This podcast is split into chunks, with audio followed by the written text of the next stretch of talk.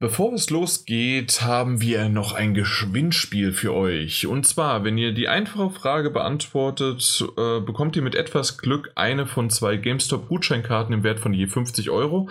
Ganz einfach, und zwar euer Geschmack ist gefragt. Welche der heutigen besprochenen Titel würdet ihr euch kaufen, beziehungsweise habt ihr schon gekauft, die wir heute besprechen werden?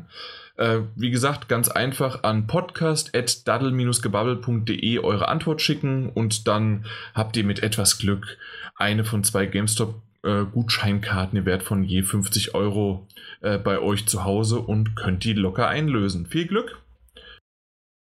Ja, willkommen 227, das Daddelgebabbel Podcast Magazin, / News Alert, Notifications und Abo-Spaß ist für euch wieder am Start. Willkommen, hallo, und der Daniel ist in einer kränklichen, aber in einer internetkonformen Stimme vor Ort dabei.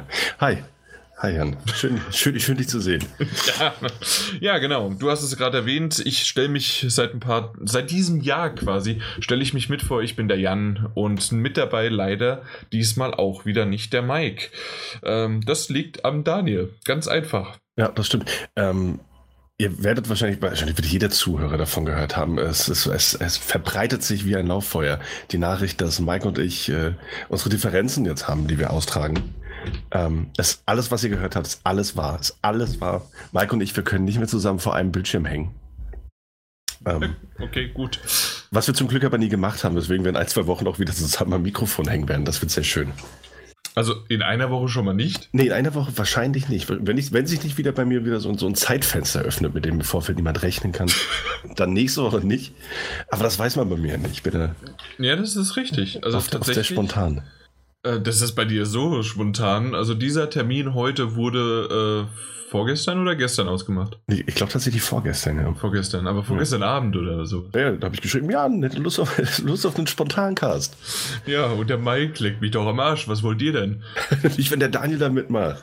Genau, richtig. Dementsprechend für alle, die da draußen den Mike vermissen, nächste Woche nehme ich eine Session dann mit dem Mike auf und dann natürlich, weil... Wer kann es besser als er? Reden wir über Apex Legends. Ja. Weil Daniel und ich. davon bin ich auch ausgegangen.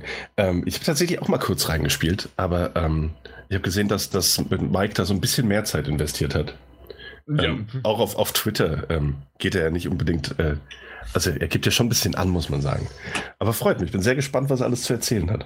Ja, ich nicht, weil ich bin halt live dabei. Ich muss schon wieder irgendwie so diese Fortnite-Fragen rausholen. Na, und was macht's das besonders? Ja, das ist von der Grafik ganz anders als Fortnite. Aber Fortnite war doch ganz anders von der Grafik als PUBG. Und Mike, sag doch mal, geht's hier eigentlich auch wie dem Daniel? Der landete als Jumpmaster auf dem Spielfeld und 2 Minuten später ist er tot. Mhm. Das kannst du fragen. Frag ihn das mal auf jeden Fall von mir. Ja, sehr gut. Nee, und ansonsten auch schon mal schön gespoilert für nächstes Mal. Reden wir endlich über die Dreams Beta, über die dürfen wir ja offiziell sprechen.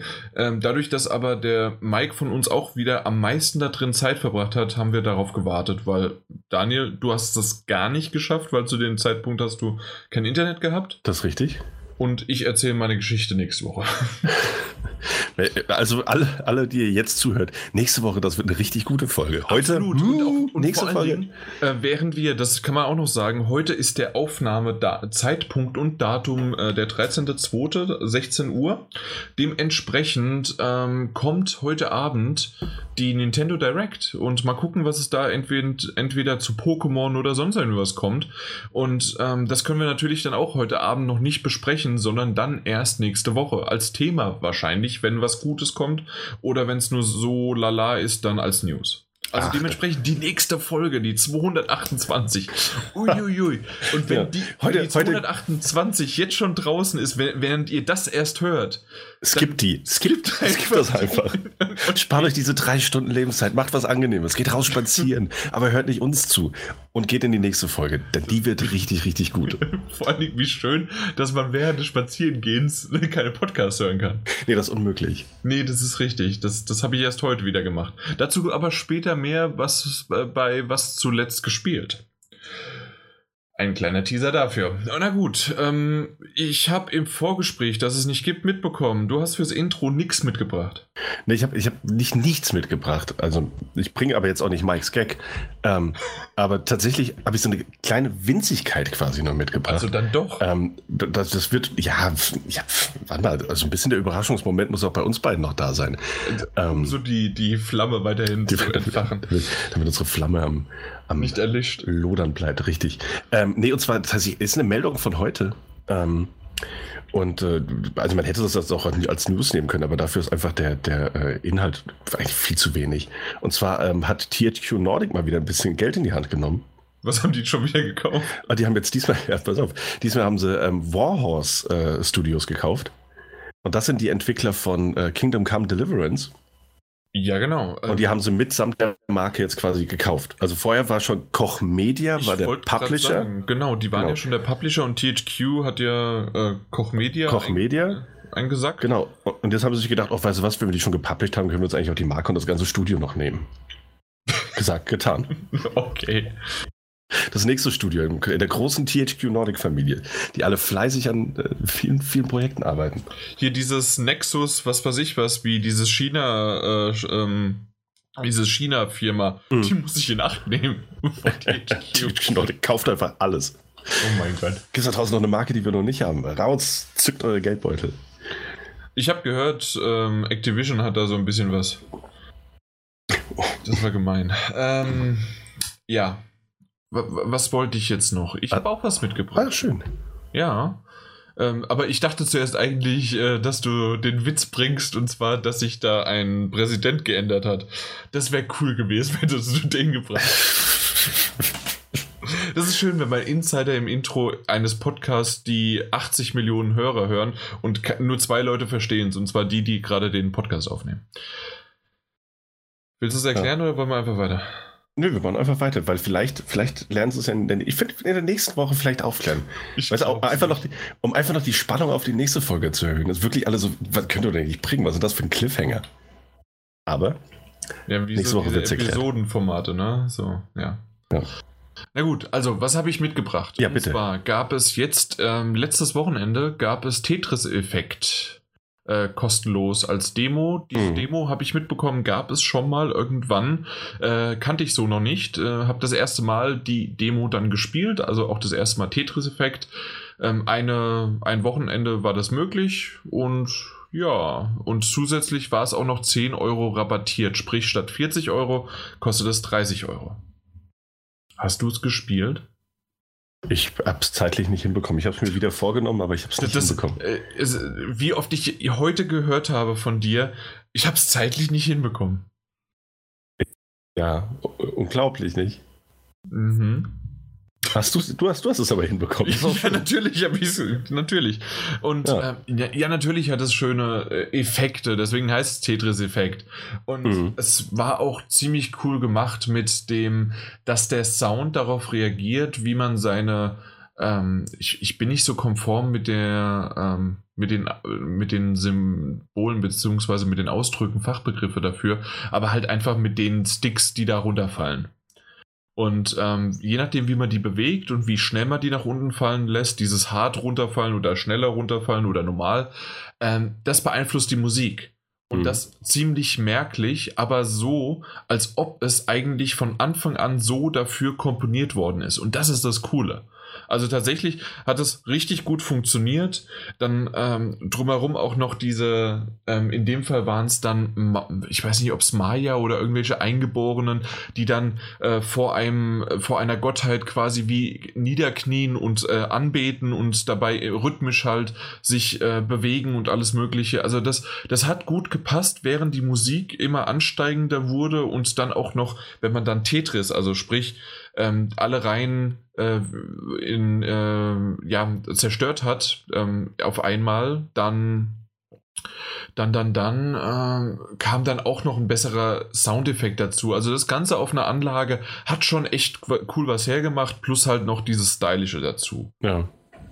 Aber ich habe schon vorher gesagt, bevor ich wusste, dass es 10 Euro rabattiert worden ist, maximal 20 Euro. Mhm. Und genau das ist immer noch mein Eindruck. Ja, 20 Euro sind okay, gerade weil es auch noch einen PlayStation VR-Support hat und dementsprechend könnte man da noch eins drauflegen.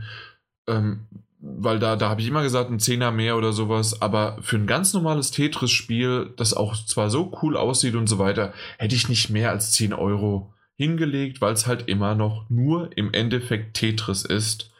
Und all die draußen, die es über den Klee gelobt haben, ja, verstehe ich ja warum, weil es so ein kleiner Kniff noch ist und da und dies und das funktioniert gut, aber meine Fresse, 40 Euro, nein, danke. Okay. Ja, gut. Vor allen Dingen, wer es jetzt halt hört, der und das am Wochenende nicht mitbekommen hat mit den 30 Euro, und der muss sowieso 40 bezahlen. Dementsprechend warte drauf. Vielleicht kommt ja irgendwann nochmal ein Wochenende mit 20. Ach, bestimmt sogar. Spätestens im Summer Sale oder im Winter Adventskalender oder sowas. Mal gucken. Gut, das war's schon. Das hast du mitgebracht ins Intro. Ja, na gut, ich wollte halt ein bisschen über das Tetris-Effekt sprechen. Ja gut, hätte ja sein können, dass... Vielleicht wird sie es mittlerweile auch einfach anbieten, dass wir so eine Kategorie machen.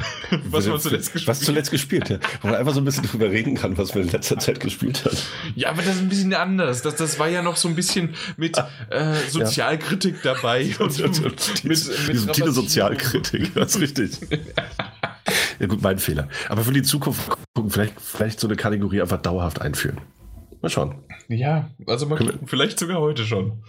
Mal gucken. Entscheiden wir spontan. Nee, war cool, ja. Ja, super, war cool. Okay, das heißt, wir springen einfach vom Intro in die News, weil Thema haben wir heute nicht. Dafür gleichen wir das mit ganz guten News aus und mit einigen Spielen. Einigen Spielen haben wir. Tatsächlich, gut. Ja. So, ich ziehe das Ganze mal so auf. So, im Intro habe ich ja eben gerade schon so ein bisschen angespielt darauf, dass Activision Blizzard im Fokus steht. Seit letzte Woche Donnerstag, wie gesagt, heute haben wir Mittwoch, und seit letzte Woche Donnerstag kamen immer mehr Gerüchte auf, dass sehr wahrscheinlich Activision Blizzard auf seiner Konferenz, auf seiner Shareholder-Konferenz, die einmal im Quartal abgehalten wird, und vor allen Dingen natürlich ist es jetzt die wichtigere, weil die natürlich zum Ende des Fiskaljahres dann nochmal größer angesetzt worden ist und dementsprechend quasi deren Ende des Jahres einläutet und dann wiederum das nächste Jahr einläutet und was alles gemacht wird und so weiter. Und da gab es Gerüchte, dass durch leider Probleme mit den wie heißt denn das auf Deutsch? Mit das, was man denkt, dass man, mein Gott, bin ich denn jetzt wirklich blöd? Expectations. Erwartungen. So doof, seine Erwartung. Dass die Erwartungen leider nicht erfüllt worden sind, und dementsprechend werden sie sehr wahrscheinlich Stellen und Mitarbeiter entlassen müssen. Mhm. Genau, das stand so im Raum seit Donnerstag. Genau. Gut für die Mitarbeiter, dass die dann einfach mal dann so ins Wochenende entlassen worden sind und nicht wussten, ob sie dann noch am Dienstag ihren Job haben. Und tolles Wochenende. Ja, vor allem, weil es ja auch dort ja nur so gerüchteweise die Runde gemacht hat und man sich nicht weiter dazu geäußert hat. Ne? Das heißt ja die ganze Zeit dieses Schwert über sich hängen. Ja. Stimmt das überhaupt? Alle haben darüber berichtet, niemand wusste es. Mhm. Man selbst konnte nicht mehr was dazu sagen. Richtig. Also so war das Ganze aufgebaut seit Donnerstag. Und immer mehr verdichtete sich das. Und ja, und hat wirklich was dran und so weiter. Und dann jetzt ist es tatsächlich offiziell. Es werden ungefähr 8% der Mitarbeiter entlassen, was wiederum bedeutet, bei ungefähr 9.600 Mitarbeitern reden wir von 770 bis 800 Arbeitsplätze, die jetzt dann gehen müssen. Ja. So steht es jetzt da. Es gab viele böse Zungen, die gesagt haben, weil wegen Diablo und also Diablo Immortal und was sie alles Blödes gemacht haben, angeblich Activision Blizzard, wäre das Ganze. Also ich würde einmal sagen, und das hat auch, das habe ich eben gerade erst, deswegen ist es mir in Gedanken nochmal gekommen, jetzt gerade frisch, Jason Na? Schreier. Danke. Jason Schreier, der... Ich bin auf First-Name-Basis mit ihm, deswegen... Seit du auf Twitter folgst, kannst du ihn eigentlich nennen, wie du willst. Genau, richtig. Ja. Auf jeden Fall, er hatte nochmal geschrieben, und das ist vollkommen richtig, das hatte ich mir auch dabei gedacht, als ich das gelesen hatte, hey, gerade so Shareholders, die Aktieninhaber, Anteilanhaber und so weiter, wie man sie auch nennen möchte, gerade die haben groß applaudiert, wenn ein Mobile-Game, am besten noch mit Ingame und Lootboxen und was weiß ich was alles, und genau das Ganze, wenn das rauskommt, ja, am Anfang gibt es einen Backlash, und wir haben das auf der BlizzCon gesehen, und das war einfach nur eine doofe Zeit- und Ankündigungsphase und der Ort, wo man es gesetzt hat, aber generell, das bringt Geld, und das wäre für die wunderbar und gut. Ja. Dementsprechend, das ist kein Argument, warum es so ist. Generell sehe ich es auch gar nicht so sehr, dass Activision Blizzard wirklich was schlecht gemacht hat. Ich denke eher, und da kannst du mir gerne widersprechen, wahrscheinlich wirst du es aber nicht. Und zwar, wenn wir rüberblicken zu dem anderen kleinen Publisher namens EA, die unter anderem Battlefield 5 entwickelt und auch gepublished natürlich haben. Mhm. Und die haben 7,3 Millionen Mal Battlefield 5 verkauft. Das denkt man sich jetzt erstmal, wow, 7,3 Millionen Mal. Da muss die Oma viel stricken für, um das irgendwie reinzubekommen, das Geld. Und dann sagen sie, hey, wir wollten aber eigentlich 8,3, 8,5 Millionen, und dementsprechend ist es um 1 Million zu niedrig, und das ist enttäuschend. Battlefield 5 ist enttäuschend. Ja. Ja, also ja, genau, ja, 8,3 wollten sie eigentlich haben. Genau. Wie, und jetzt ist es sowas, und das fand ich auch, man merkt, dass ich ein bisschen auf YouTube unterwegs war. Ich habe auch ein bisschen Jimquisition, also von Jim Sterling, den YouTube-Kanal, mir angeschaut, und tatsächlich musste ich ihm recht geben, als er über EA und die 7,3 Millionen verkauften Exemplare von Battlefield 5 gesprochen hat. Und zwar, meine Güte, was ist das denn für ein Konstrukt, dass hier eine Erwartungshaltung geschürt wird bei den Shareholdern, bei sonst wem, bei den Publishern, bei wem auch immer. Aber das so hoch anzusetzen, dass man das vielleicht nie erreicht, und selbst wenn man dann 8,3 Millionen erreicht hätte, dann wäre es ja gar nicht, okay, eine super Sache, sondern es ist ja einfach nur das, was wir uns sowieso schon gesetzt hatten, und ja, erst wenn es bei 10 Millionen sind oder bei 9 Millionen, dann können wir uns mal auf die Schultern klopfen, aber vorher 7,3 Millionen, es ist, die reden immer noch von Plus, wir reden immer noch von genialen Zahlen und auch kein Verlust oder irgendwie was. Wie kann das negativ sein, obwohl man Plus macht? Und genau dann kommt das hinzu, was jetzt auch bei Activision Blizzard einsetzt, mit Erwartungshaltung und zusätzlichen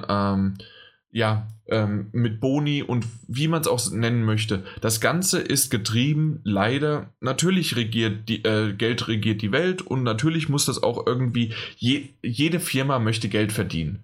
Es ist aber ein Unterschied zwischen Geld verdienen und jedes Mal sowas von sich zu Gewinn maximieren, bis hin zu jede nächste Lootbox, jedes kleinste Mikrotransaktionchen noch auszuquetschen, um mindestens das zu erreichen, was man eigentlich sowieso nicht erreichen kann, und darüber hinaus zu gehen, um das im Grunde alle schon wieder dann enttäuscht darüber sind, obwohl man eigentlich was Tolles geschafft hat.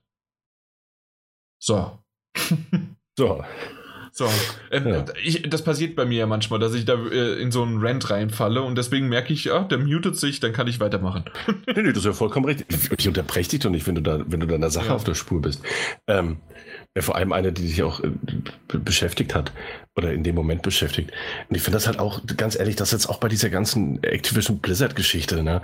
Also das ist halt dann auch dieses, also das zeigt ja auch, wie unglaublich fern das ist von den Leuten, die da unten sitzen an ihrem Computer mit der Crunch-Time und sich da wirklich Leib und Seele aus den Knochen entwickeln. Und wenn du dann auf die Bühne kommst und sagst so, hey, ich bin's, der CEO von Activision Blizzard, 2018 war unser erfolgreichstes Jahr, was die Finanzen angeht.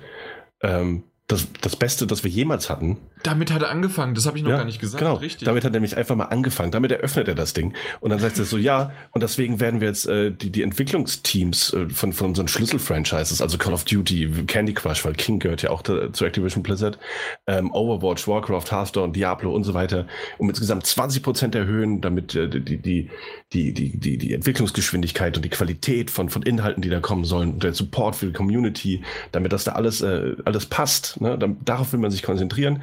Ah ja, und gleichzeitig entlassen wir halt auch irgendwie noch 800 Leute, die wir halt eigentlich gar nicht mehr so wirklich brauchen, weil die einfach in anderen Projekten dummerweise beschäftigt waren, die gar nicht mehr so wichtig für uns sind.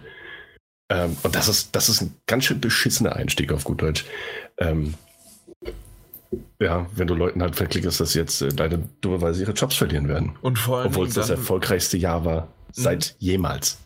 Und dann denke ich halt immer noch so daran, das ging auch relativ vor kurzem, sagen wir mal Wochen, Monate, also gar nicht so lange her, ging es auch durch die Presse, dass Activision Blizzard ein CFO, ich weiß gar nicht, ob es wirklich dieser Blake Jorgensen ist, aber auf jeden Fall der Chief Financial Officer, der ist mit einem großen Bonus gegangen und hat eine andere Position innerhalb des Unternehmens angenommen.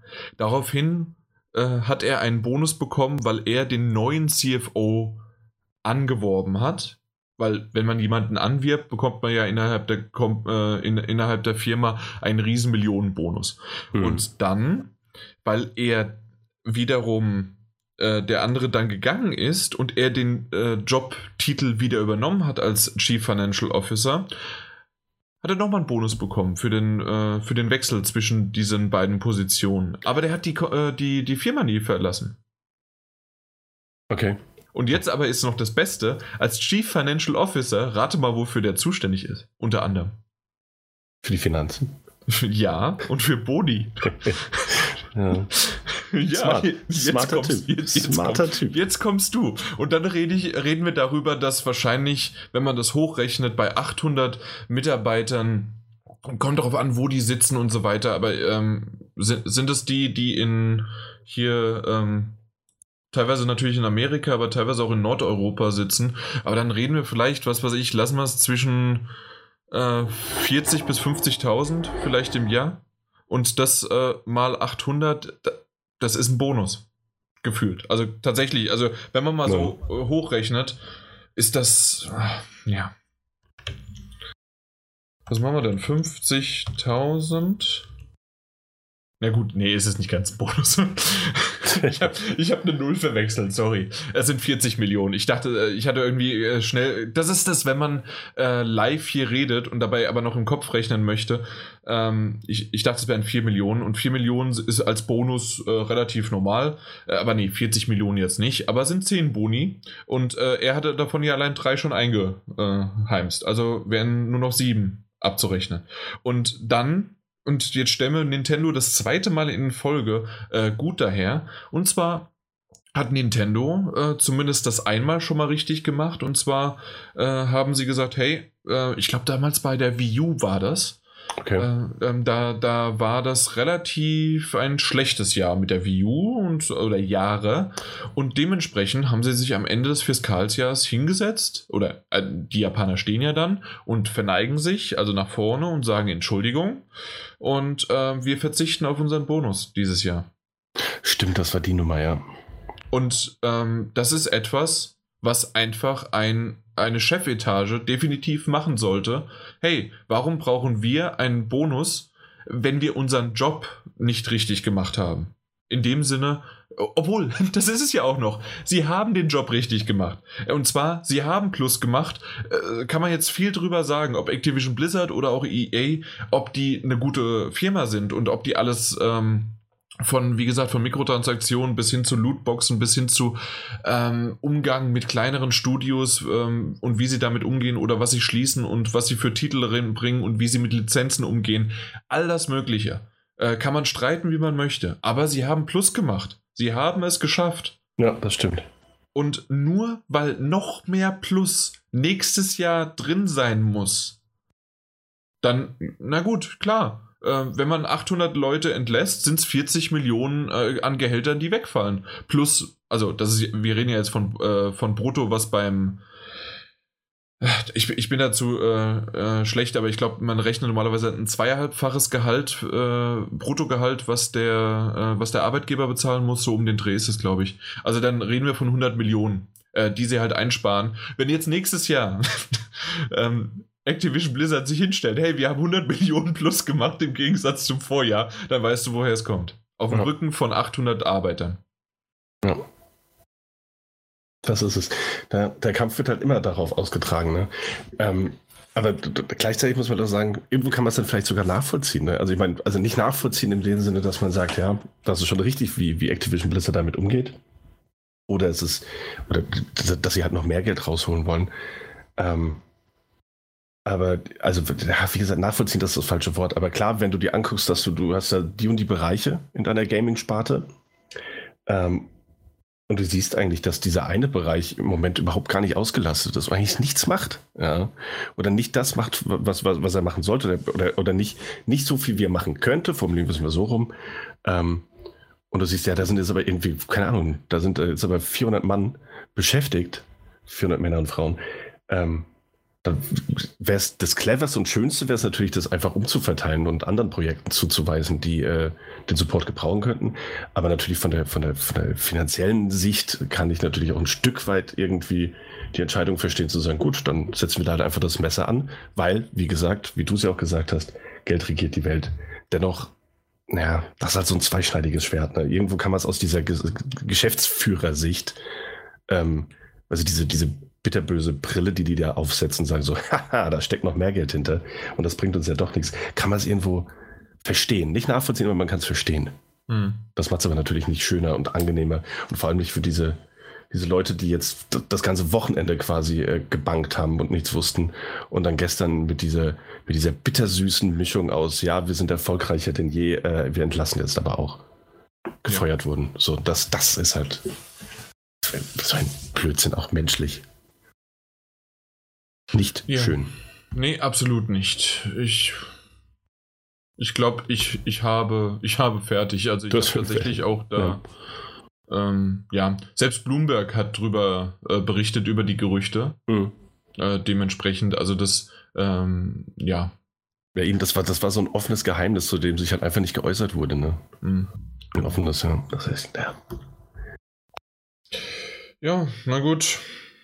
Haben wir ja gut mit einem... Das hätte fast schon ein Thema sein können, so haben wir die News gerade ausgeschlachtet, aber ich glaube, wir haben einfach nur sehr gut eine News besprochen.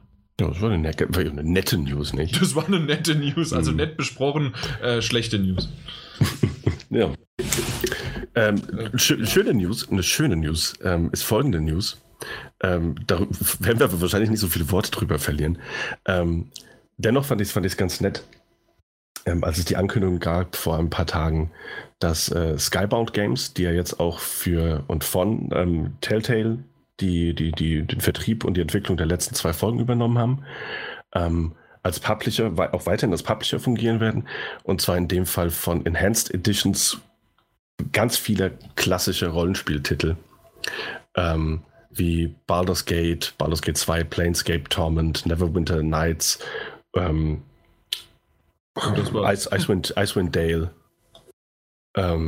und die Baldur's Gate 2 Erweiterung Siege of Dragonspear. Ja, stimmt. Die auch noch. Und die halt alle vom Beamdog, die sie auch schon auf den PC gebracht haben, die Enhanced Editions und weil Martin das ja auch, glaube ich, erwähnt hatte, die auch die Android- oder die iOS-Version übernommen hatten für Tablets, die werden die jetzt halt auf Konsolen bringen. Und zwar sollen die alle noch in diesem Jahr erscheinen. Genau, soll alles dieses Jahr rauskommen. Es wird noch nicht ganz genau gesagt, welche Konsolen, sprich, wir gehen mal, also ich rate mal ins Blaue hinaus, PS4 und Xbox One ist gesetzt. Und weil sie es so noch nicht sagen wollen, sie wissen noch nicht, ob sie eine Switch machen. Also das ist doch im Grunde, wenn sie das so sagen, dass die Konsole noch nicht ganz spezifiziert worden ist, dann heißt es das. Ja, das stimmt. Und da muss ich auch tatsächlich sagen, das ist tatsächlich im Moment auch wäre das meine Wunschvorstellung. Ich besitze kein Tablet. Auf der Switch? Oder auf der Switch, tatsächlich auf der Switch, ja.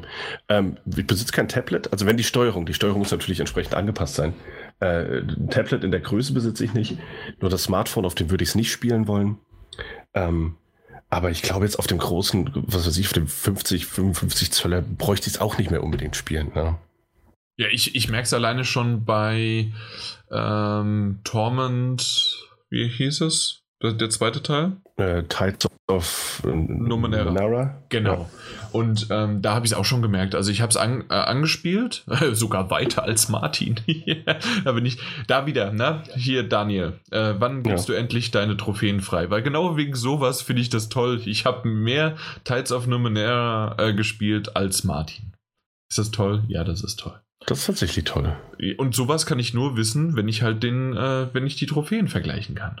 Habe ich das immer noch nicht freigegeben? Das hast du immer noch nicht freigegeben. Vielleicht mache ich demnächst mal. Hm? Ja, mal gucken. So, ich komme bei dir vorbei und dann stöberst du meine ganze Trophäenbibliothek. Nein, ich gebe es frei, ohne dass du es einfach weißt. Ja, das kannst du natürlich auch machen. Aber nur für mich. Also ich würde es nicht für jeden, sondern nur für mich dann freigeben. Nur für dich, ja. Genau. Aber okay, auf jeden Fall, da habe ich schon gemerkt, das ist auf dem großen Fernseher ganz nett, aber es ist halt trotzdem, es ist viel Lesen. Und da wäre es halt schon schön, eigentlich lieber, das mit irgendwo mitzunehmen zu können. Hust Switch. Ja, tatsächlich. Vita. Obwohl die Vita nicht mehr bedient wird. Nee, das weiß auch nicht, ob das so schön funktionieren würde. Nee, da würde ich, glaube ich, den größeren Bildschirm des Switch einfach präferieren. Aber ja, ansonsten, klar, ich freue mich drüber. So, also ich meine, Baldur's Gate habe ich damals wirklich, wirklich gespielt, viel gespielt auf dem PC noch. Ja. Von den anderen Sachen, gerade Neverwinter Nights war sowas, das habe ich mal bei einem Kumpel, habe ich mir zugesehen, fand das auch ganz cool. Hab's aber nie wirklich gespielt. Und das wäre sowas, wo ich sagen würde, hey, für einen vernünftigen Preis, der auch noch nicht genannt wurde, jetzt für die Konsolenfassung, das ja auch als Boxed Edition, glaube ich, rauskommen soll, ne? Das weiß ich nicht. Nee? Habe ich nicht gelesen. Dachte. Na gut. Vielleicht. Weiß ich nicht. Na, vielleicht auch nicht. Das sehen wir dann. Auf jeden Fall ist ja so oder so. Würde ich das zum Beispiel so ein, zwei Titel würde ich mir noch mal ansehen wollen. Ja, ich definitiv auch, aber ich hoffe, dass da irgendwie auch so Kollektionen rauskommen. Zumindest mal Baldur's Gate 1 und 2 plus noch das Expansion, dass da irgendwie das zusammengeschnürt wird und nicht jeder Titel irgendwie dafür dann, keine Ahnung, 30, 40 Euro kostet. Ja, das ist nämlich auch, als ich das erste Mal diese Pressemitteilung gelesen habe oder die Überschrift dazu, dachte ich auch so, ey, super, da kommt so eine Box-Edition mit all diesen Titeln, die sie da gerade gesagt haben. Also so eine rund ums Sorglos-Paket. Oder gibt es halt irgendwie eine Kollektion mit allen dabei, aber das ist ein bisschen viel, ne? Ja, eben. Und das ist auch sehr, sehr unwahrscheinlich. Aber wenn du dir dann wieder überlegst, für jedes 20 bis 30 Euro, das kannst du auch nicht. Ich würde sogar eher 30 bis 40 sagen. Echt, ja? Und das ist jetzt halt viel. Ja, ich wüsste jetzt halt nicht, was die auf mit dem iOS oder Android kosten. iOS waren irgendwie 18 Euro oder sowas. Na gut, dann kannst du locker nochmal auf jeden Fall nochmal einen Zehner draufschlagen. Ja, ich schaue gerade nochmal live. Torment, Planescape Torment. Nee, 11 Euro. Oder ist es gerade im Sale? Das weiß ich nicht. Hier habe ich, okay, aber auf Android habe ich die Enhanced Edition für 9,99. Also nicht im Sale. Okay, dann ist es 10,99 auf dem iPhone. Okay. Dann würde ich fast davon ausgehen, dass wir so mit 5 bis 19,99, bis zu 19,99 können wir wahrscheinlich auf jeden Fall mitrechnen für die Konsolenfassung. Denke ich mal. Die werden genau, Baldur's Gate ist auch für 11 Euro, weil Apple hat ja andere Preissprünge. Die haben ja nur bestimmte. Du kannst ja nicht einfach irgendeinen Preis machen, weil das wäre ja komisch. Sondern, wo gehen wir denn da hin? Ja, früher waren es ja irgendwie 97 Cent und dann irgendwie 1 Euro noch was. Und jetzt sind es 99 oder sowas. Und irgendwie diese Sprünge, die haben jetzt irgendwie was eingebaut. Okay. Ja, ein bisschen merkwürdig, aber hey. So viel kaufe ich im Store hier nicht. Merkt man gerade wieder. Na gut, aber guck hier. Hast du wieder viel mehr drüber geredet, als man eigentlich dachte. So ist das bei uns. Und apropos Reden, übers Reden erzählt man ja eine Geschichte. Und 4 von ehemaligen Mitarbeitern von Telltale, dessen Geschichte wir ja auch erzählt haben, dass Telltale geschlossen worden ist, dann hat wenigstens sich Skybound zusammengeschustert und hat jetzt noch The Walking Dead Final Season zu Ende bringen wollen und möchte das jetzt auch machen. Mit März kommt ja Episode 4 dann raus. Aber es wurden sehr, sehr viele entlassen. Auch sehr, sehr traurig darüber. Und 4 der ehemaligen Mitarbeiter haben sich zusammengeschlossen und haben Ad-Hoc-Studio gegründet. Und sie möchten, und jetzt lese ich das Englische vor, Live-Action Interactive Novels irgendwie herstellen und kreieren.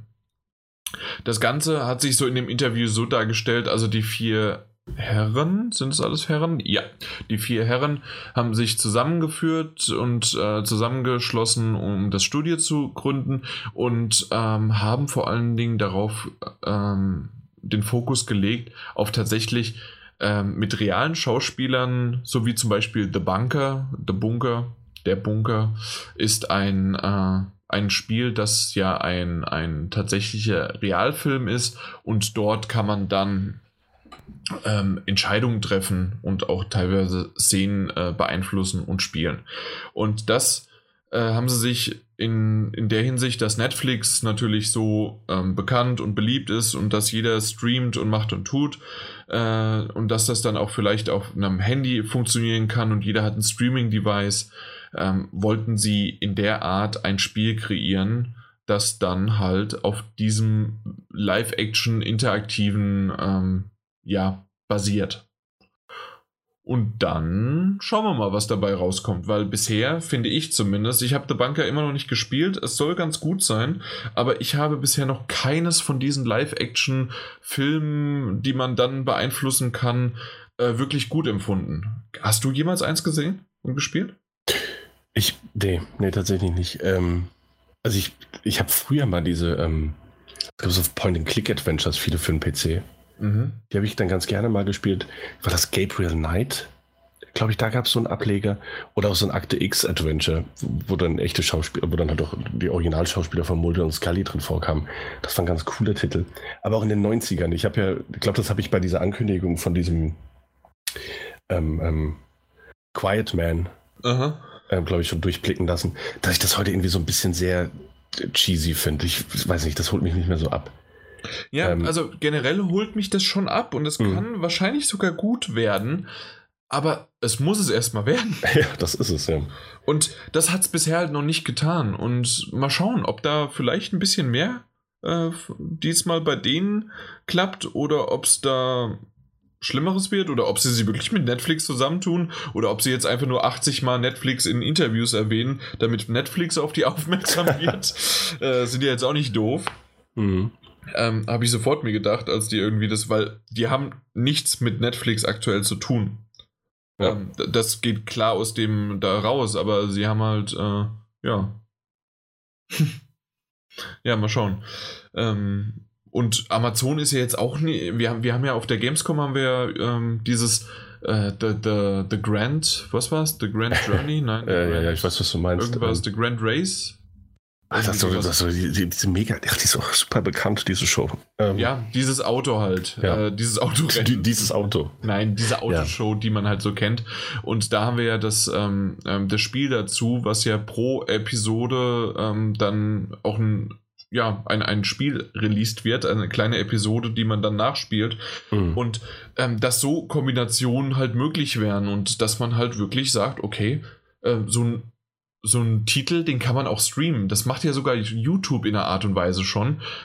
Sehr rudimentär, aber es funktioniert, dass, okay, du hast jetzt ein Video und dann kannst du dich entscheiden, willst du nach links oder nach rechts? Und dann klickst du auf dem Video nach links oder rechts und dann kann der Charakter halt links oder rechts gehen und dann wird halt ein neues Video abgespielt. Das gab es ja schon öfters mal so bei so Entscheidungsdingern auf YouTube. Das hast du sicherlich gesehen, ne? Genau. Und sowas kann ich mir gut vorstellen, dass es auch bei Amazon, also Amazon Prime Video, sonst wie, das heißt Amazon Video, ne? Und Netflix, ja. Dass das auch möglich wäre, dass man halt mit seinem Controller oder mit seinem mit seiner Fernbedienung dann sagt, okay, ich möchte jetzt Entscheidung A, B, C oder D.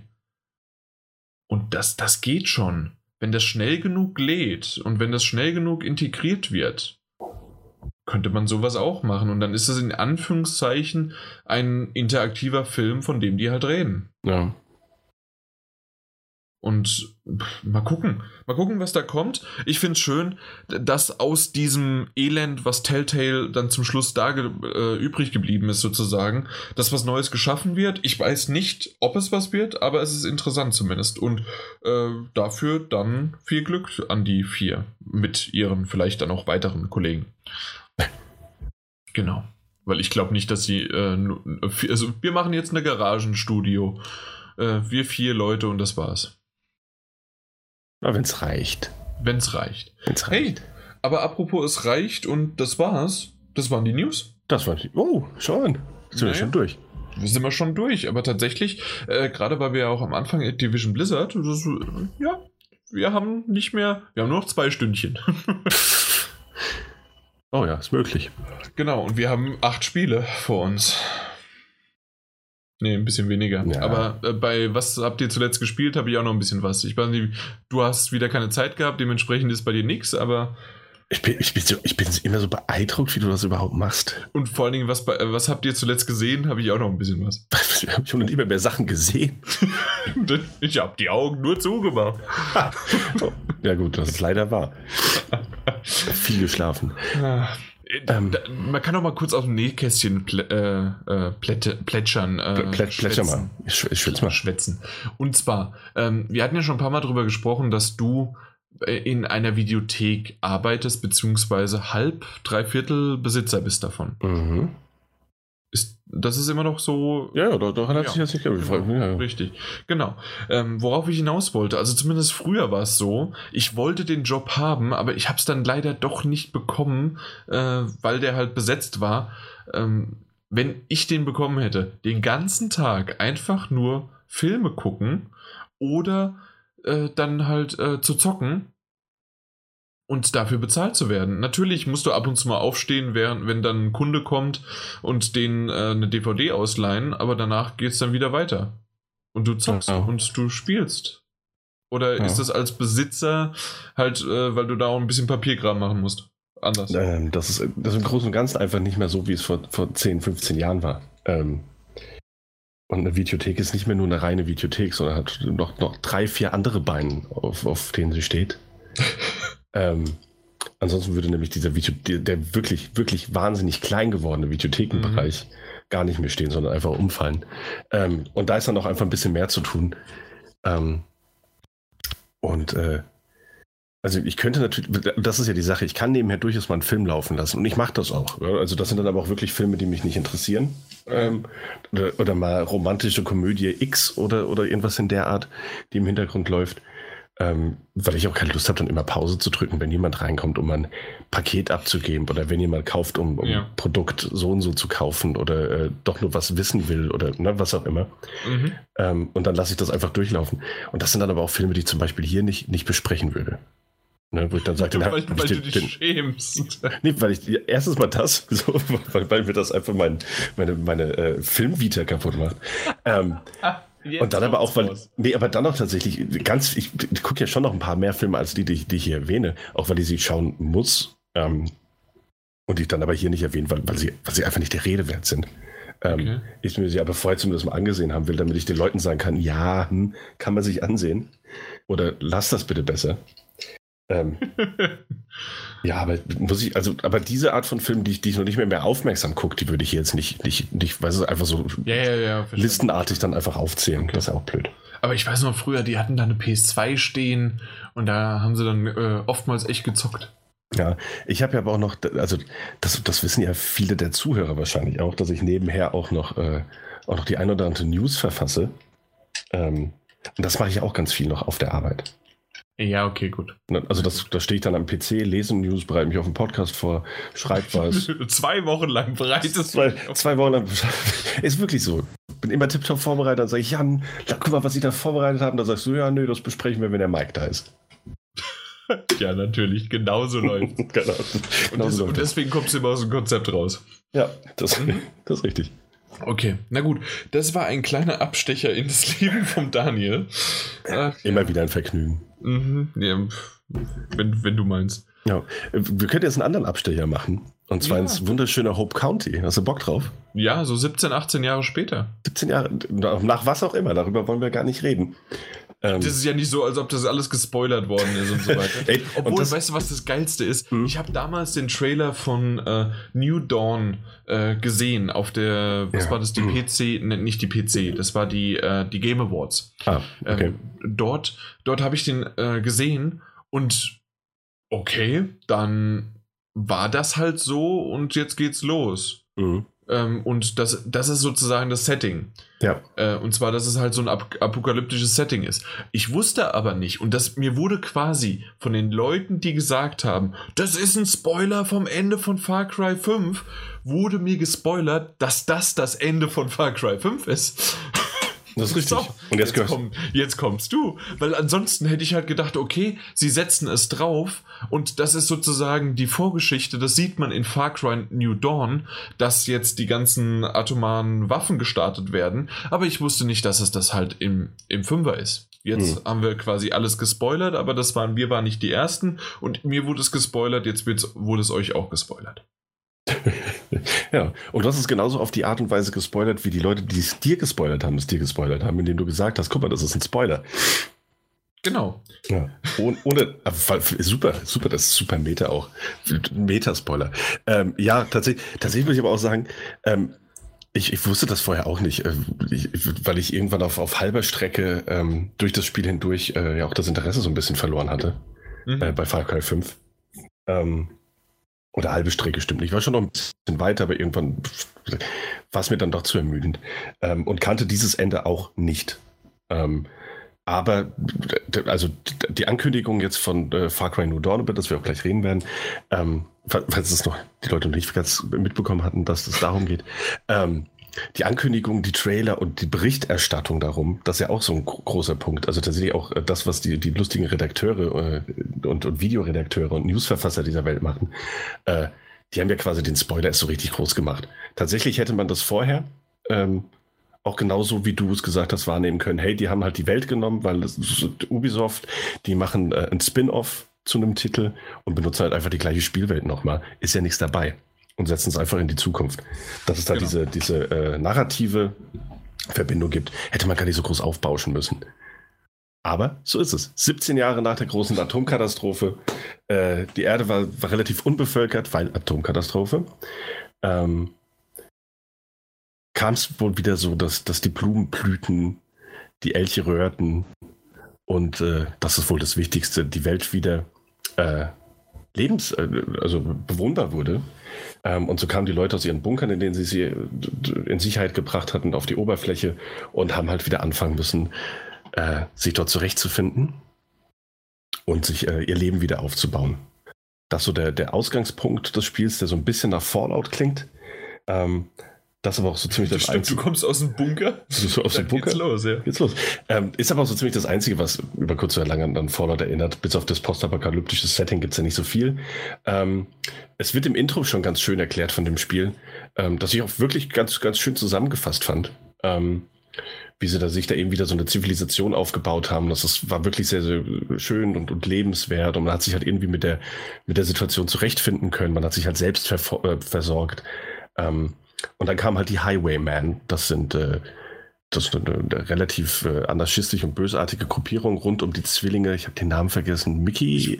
Ich weiß auch nicht, wie die Raster-Zwillinge, die Raster-Zwillinge aus den Trailern.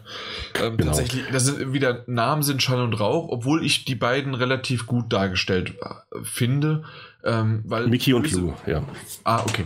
Weil Bösewichte kann Far Cry, auch wenn es natürlich, oder Bösewichte in Anführungszeichen, in dem Fall sind sie wirklich böse, aber ja, natürlich gibt es auch eine bestimmte Formel, die benutzt wird, so wie es früher die Open-World-Formel war von Ubisoft, ist es jetzt sozusagen die Formel der Bösewichte, wie sie angelegt ist und sind. Ja, also das stimmt tatsächlich, was du sagst. Die Far Cry-Bösewichte haben halt einfach, so wie du bei Bond-Bösewichten direkt weißt, das sind Bond-Bösewichte, so sind Far Cry-Bösewichte halt auch direkt als Far Cry-Bösewichte zu erkennen. Mhm. Aber ich finde es immer noch gut und wie ich auch Bond-Bösewichte immer noch gut finde. ja, weil sie ja doch alle dieses Extravagante an sich haben, diesen Wiedererkennungswert und so eben auch Mikio charismatisch Blue. Dann aber auch immer wieder was dabei und dieses gespielt Übertriebene bis hin dann wieder Natürliche, um dann wieder vollkommen auszurasten. Ja, die haben halt immer diese, und das kann man auch sagen, das ist quasi auch das erste Treffen, das man mit ihnen hat, wo man in eine brenzlige Situation kommt, und sich diesen Zwillingsschwestern, die eben diese Highwaymen, diese Plünderer und Jäger anführen, die trifft man.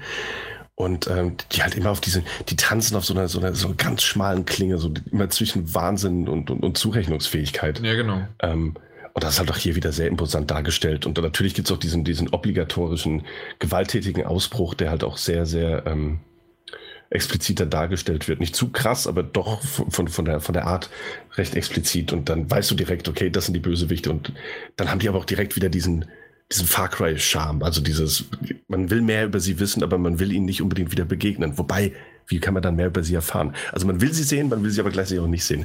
Finde ich sehr gut. Finde ich auch hier wieder, trotz einer relativ kurzen Spielzeit, ich habe ja weniger Stunden leider nur spielen können als du, Jan. Aber selbst da fand ich die beiden schon imposant und interessant, auf jeden Fall. Aber tatsächlich, da kann ich so ein bisschen was sagen. Ja, ich habe ein bisschen mehr gespielt, aber zu dem Zeitpunkt bis dahin ich gespielt habe, und zwar bis ungefähr Mitte, Ende des zweiten Parts, das sind mehrere Parts aufgeteilt, und da sind die nicht weiter aufgetaucht. Da sind natürlich immer wieder die Highway aufgetaucht, die Highwaymen, aber weil du Outposts halt belagern kannst und halt einnehmen kannst und übernehmen kannst und so weiter. Aber tatsächlich die beiden Geschwister sind erstmal nicht aufgetaucht. Die haben sich wieder ein bisschen mehr zurückgehalten, was aber auch wieder typisch für diese Art von Far Cry Bösewichte ist. Und zwar, sie tauchen auf, imposant in Cutscenes und danach werden sie ein bisschen zurückgehalten und dann kommen sie erst wieder im mittleren Teil und natürlich dann ganz zum Schluss. Ja, gut, klar. Ja. Aber man hört ja immer wieder was oder liest immer halt was wieder, über die Figuren. Natürlich. Aber es sind mehr tatsächlich die Handlanger, die Highwaymen, die tatsächlich am Ende des ersten Parts komplett die Hauptrolle übernommen haben. Dann sozusagen als Bösewichte. Ja. Mhm. Genau. Ja.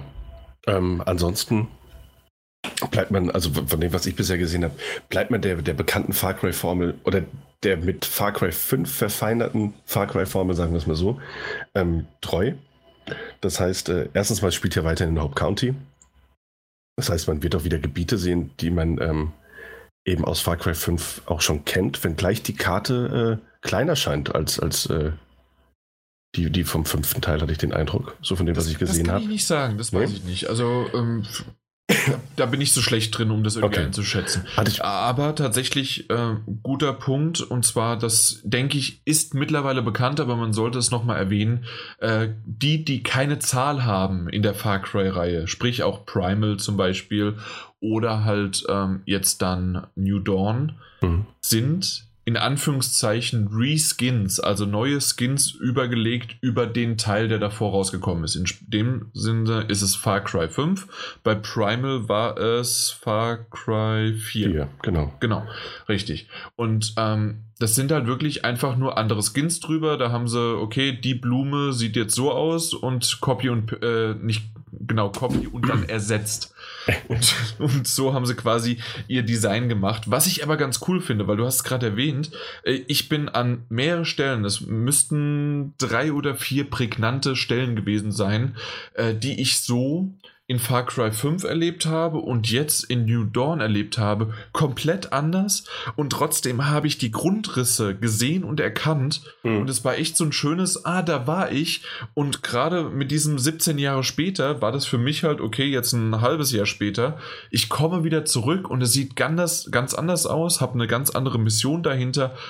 War dieser Eindruck für dich genauso oder hattest du den nicht so sehr? Doch, den hatte ich tatsächlich auch. Und ich finde das auch, das funktioniert hier natürlich auch wesentlich besser. Ne? Ich meine, das sind 17 Jahre und irgendwie eine Postapokalypse. Das heißt, es sind doch viele Gebäude irgendwie verfallen da. Mhm. Und Hope County sah ja ohnehin schon sehr, sehr, sehr schön aus. Ist halt nochmal was anderes als in Far Cry 4 und Primal, das halt einfach in die prähistorische Urzeit geht, wo du unmöglich außer anhand der Karte was erkennen kannst. Und hier hast du halt wirklich an vielen Stellen so diesen Aha-Effekt. Doch, tatsächlich, funktioniert sehr, sehr gut. Ja. Deswegen habe ich mir die Karte auch erstmal genauer angeguckt, wo es spielt, in welchen Bereichen, ob es das komplette Ding ist. Und da hatte ich eben den Eindruck, dass es ein bisschen kleiner geworden ist. Aber das ist auch nicht schlimm. Und weil du Reskin gesagt hast, fand ich das auch eigentlich ganz, ganz, ganz schön. Weil man ja diese Postapokalypse, vielleicht weil es einfach momentan trendy ist und Rage 2 das auch macht, hat man wunderschön auf diese pinken Neonfarben gesetzt überall. Und ich muss wirklich sagen, ich finde, es sieht halt tatsächlich irgendwie ganz schick aus. Also mir gefällt das. Mir gefällt diese Art von Design tatsächlich ganz gut. Gerade auch in dem Spiel. Krasse Pink, aber die haben auch andere Farben, keine Sorge. Die haben auch mal weiß. Und quasi halt so gefühlt dieses Spray, Höhlenmalerei, dann wie das Ganze aussieht, dass die Autos dort rumfliegen. Kannst du mir aber erklären, warum 95% der Autos mit der Schnauze im Boden vergraben sind? Alle 5 Meter hast du so ein Auto. Ich weiß, was du meinst. Ich verstehe es auch nicht. Ist vielleicht, um die Elefanten aufzuhalten. Ich habe keine Ahnung. Ich kann es nicht sagen. Ich verstehe es auch nicht ganz. Es sieht cool aus. Keine Frage. Aber haben sie irgendwie vielleicht beim Kopieren und Ersetzen der Textur von irgendeinem Baum das aus Versehen übernommen mit dem? Und es sollte eigentlich nur jedes 8. Mal vorkommen. Aber hier gefühlt jedes Mal. Ja, das ist mir jetzt tatsächlich auch schon aufgefallen. Ich habe mich das gestern auch gefragt und dachte so, das ist doch gar kein Deckungsshooter. Das macht überhaupt gar keinen Sinn. Warum macht ihr das denn? Ja. Aber ja, gut. Obwohl, Deckungsshooter, guter Einwand. Und zwar, nein, es ist natürlich kein Deckungsshooter, aber ich habe die unter anderem dafür genutzt, um mich anschleichen zu können, weil ich habe das genau wie bei Far Cry 5 auch schon so gespielt. Und zwar habe ich das vorher kurz erkundschaftet und bin eher in die schleichende Position gegangen, als groß rumzuballern, und habe die erstmal abgemeuchelt, und das hat relativ gut funktioniert, und wenn ich dann irgendwann entdeckt worden bin, okay, dann packe ich jetzt die Wumme aus und dann geht's los. Mhm. Ja. Und dementsprechend, also gerade so diese Autos waren ganz gut, um sich halt dann da zu verstecken. Ja, gerade wenn die Gebiete halt sonst ein bisschen offener sind, dann passt das ganz gut. Hast du schon recht, ja. Ja, genau.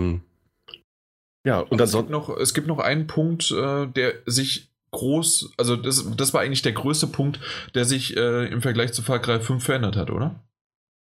Was meinst du jetzt? Meinst du das Reskin oder was? Nee, nicht der Reskin, sondern beim Schießen. Dass du jetzt eine Anzeige hast mit Schaden, den du hast. Genau, und der Lebensenergie. Mit Lebensenergie. Ja, das gab es vorher tatsächlich nicht. Aber das ist halt auch also das ist eine Mischung so aus großen Neuerungen oder Veränderungen. Nämlich, dass du jetzt halt auch dass du jetzt nicht mehr zu dem Waffenhändler gehst und dir deine Waffen kaufst, sondern dass du sie halt selbst herstellst und dass du auch neue Pläne finden kannst, um Waffen herzustellen und um die zu verbessern. Du hast ein Crafting-System, du hast ein Table, also eine Werkbank, und da geht's dann los. Genau, das erscheint mir jetzt also bisher relativ überschaubar und auch nicht allzu komplex. Das kann ja aber noch werden. Andererseits aus der Vergangenheit gesagt, würde ich sagen, waren die Far Cry Crafting Features, die es ja auch schon in anderen Teilen immer mal wieder gab, jetzt auch noch nie allzu komplex oder verwirrend. Also ich glaube nicht. Das ist richtig, obwohl das mir schon wieder... Ich bin nicht der größte Freund von Crafting, deswegen freue ich mich nur mit einem Auge. Wow, ich freue mich mit einem Auge auf Metro Exodus. Tatsächlich ist das Crafting das Einzige, was mich an Metro Exodus gestört hat, als wir das anzocken konnten die ganze Stunde. War okay, werde ich drüber hinwegsehen, aber mal gucken, was da passiert. Aber bei Far Cry 5 hat es mich bisher noch nicht gestört. Spricht dafür, dass es wirklich sehr klein gehalten wird. Ja. Und vor allen Dingen, was ich ganz gut fand, du hast ja eine Basis, die du ausbauen kannst, Stück für Stück. Mhm. Und unter anderem brauchst du... verschiedene Bereiche, da kannst du die Medizinstation, die Werkbank upgraden, du kannst dann irgendwann einen Giftmischer oder halt einen Explosionstypen dazu holen und dann kriegst du dort deine Molotow-Cocktails und was weiß ich was alles und Granaten, die dann irgendwie halt dort hergestellt und gesammelt werden. Unter anderem aber halt das, was ich erwähnt hatte mit der Krankenstation, gehst du rein und da wird ab und zu mal, gibt's dort dann Medikits. Die kannst du dann wieder einsammeln und musst sozusagen nicht irgendwas craften, sondern du hast es mit deiner Basis, mit deiner Station inhärent erklärt, warum du diese Medikits dort dann bekommst oder warum du Munition im Munitionslager dann halt bekommst, weil du es halt vorher abgegradet hast. Ja. Und je mehr du das machst, desto mehr bekommst du es natürlich in einem Intervall. Der Intervall, den habe ich noch nicht ganz rausbekommen, aber das funktioniert ganz gut. Und zusätzlich brauchst du aber dann auch noch Leute. Und ich glaube, da wolltest du gerade drauf hinaus, habe ich dir jetzt die Überleitung gegeben. Ja, die hast du. Deswegen komme ich jetzt auf jeden Fall darauf. Und zwar wird man da auch darauf hingewiesen, dass es halt verschiedene Leute gibt, die man rekrutieren könnte, die man sich holen könnte in die eigene Basis, die einen unterstützen können in verschiedenen Fachbereichen. Und die findet man halt auch Far Cry typisch dann auf der Karte. Die sind dann immer an eine Mission gekoppelt und kehren dann danach in deine Prosperity, heißt die, glaube ich, die Basis, dahin zurück und sind dann fortan entweder in dem Bereich tätig oder halt einfach ansprechbar. Und du brauchst ja auch um die Bereiche, also einmal kannst du diese Leute finden und du brauchst, was war das für eine Ressource? Kerosin, oder? Das, was du finden musst. Ja, genau, das ist Kerosin, also Benzin, Diesel, was auch immer du es nennen möchtest. Und das ist halt ein System, so dass das jetzt auch nicht ganz neu ist. Das hat Ubisoft zum Beispiel in The Division 1 schon benutzt, dass man halt so eine Basis hat, wo man dann verschiedene Teilbereiche ausbauen musste und dann aber in verschiedenen Story-Missionen erstmal die Leute dafür finden oder rekrutieren musste. Scheint hier aber noch mal ein bisschen komplexer zu sein, nämlich dass es einfach noch mehr Leute zu rekrutieren gibt. Ist aber ein ganz schönes System, warum auch nicht. Wenn du mit einer Basis arbeitest, dann kann man das ja auch mal durchaus Stück für Stück aufbauen. Gab es in Primal ja, glaube ich, auch schon ähnlich, dass du dein Dorf quasi Stück für Stück vergrößert hast. Hier jetzt einfach noch mal mit den die Bereiche, die noch weiter ausgebaut werden können. Also noch mal ein bisschen komplexer oder mit ein bisschen mehr Tiefgang. Finde ich aber ganz schön eigentlich. Bisher stört es mich mal nicht. Nee, tatsächlich hat das ganz gut funktioniert. Du hast dann verschiedene Arten von Materialien, die du sammeln kannst, aber tatsächlich, und das hast du ja im Grunde auch schon gesagt, sehr rudimentär. Das heißt also, um ein Gefährt zu bauen, zu craften, brauchst du einfach nur 200, 400, 800 oder 80 von Material. Also das ist in dem Fall, ich glaube sogar Schrott oder irgendwie so heißt das irgendwie, das Material. Und das findest du überall in der Welt immer mal wieder und dir wird das auch angezeigt an so Außenposten oder an irgendwelchen Posten, die relativ interessant sind. Und dann wird dann auch gesagt, okay, hier hast du jetzt 1 von 4 entdeckt und das wird auf der Karte verzeichnet, was relativ benutzerfreundlich ist, um halt, wenn man wirklich das Ganze sucht, dann auch findet. Ein bisschen schwieriger ist es, rauszufinden am Anfang, wie man Kerosin, wie du es gesagt hast, bekommt, um halt wirklich verschiedene Bereiche abzugraden. Das ist relativ, weißt du schon, wie es geht? Wie man am besten Kerosin bekommt? Nee, tatsächlich nicht. Genau, also das hatte ich nämlich auch am Anfang noch das Problem, bin zufällig drüber gestolpert, indem ich einen Außenposten... Ach stimmt, das ist die Außenposten. Habe. Ja, doch. Genau, doch. Und gerade bei so einem Außenposten ist das ganz cool gemacht, und zwar am Anfang, wenn du den übernimmst, das heißt also übernehmen ist relativ einfach, erschieße alle, Punkt. Das war's. Und wenn du das gemacht hast, dann kommen andere Leute von dir, beziehen den, das sind deine Flaggen, deine Farben, was weiß ich was, und dann hast du eine Werkbank und kannst dort dann auch ein Schnellreisesystem haben, wenn du das als erstes aufgebaut hast, also freigeschaltet hast okay. in deinem in deiner Hauptbasis. Aber das natürlich dann auch schon, also das ist halt aber auch ganz klassisch dann wieder Far Cry, also diese Außenpostengeschichte zumindest. Genau. Aber was ich nicht bisher kannte, kannst mich gerne korrigieren, wenn du es vielleicht schon woanders her kanntest, und zwar hast du die Möglichkeit, den Außenposten aufzugeben, dann wird der von stärkeren Gegnern wieder eingesucht, und wenn du den dann besiegt hast, bekommst du wiederum mehr, mein Gott, wie heißt es jetzt nochmal? Kerosin.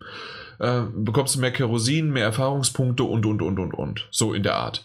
Und das kannst du insgesamt dann 3-mal machen. Also du kannst es nochmal aufgeben, und dann siehst du es auch, wie viele Sterne, ob du jetzt nur 1 Stern, 2 oder 3 Sterne hast, und 3 Sterne ist natürlich dann das Schwerste. Ja. Ich fand, den 2 Sterne war schon gerade so an der Grenze bei mir. Kann man jetzt sagen, ich bin nicht der beste Spieler, mag sein, aber das war wirklich, also Munitionsknappheit ohne Ende. Ich bin um den letzten, gerade so einen Typ, bin ich herumgeschlichen, den immer wieder nur so einmal von hinten angehauen, und dann musste ich wieder abhauen, und das war ein bisschen schwierig, aber ich habe es geschafft, aber ich habe es dann nicht in der 3. Stufe überhaupt probiert. Dafür bin ich viel zu drunter gewesen, um da irgendwie was zu reißen zu können.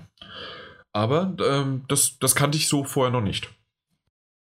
Also ich meine, dass es früher schon mal, ich bin mir noch nicht sicher, ob das jetzt bei 5 der Fall war oder bei 3 oder 4, konntest du die Basen auch nochmals erobern, indem du sie hast, also wieder zurückgesetzt hast. Okay, also dann ist das auch dasselbe Prinzip. Aber gut, für mich war es neu, beziehungsweise ich wollte es nochmal erklärt haben, dass dies auch möglich ist.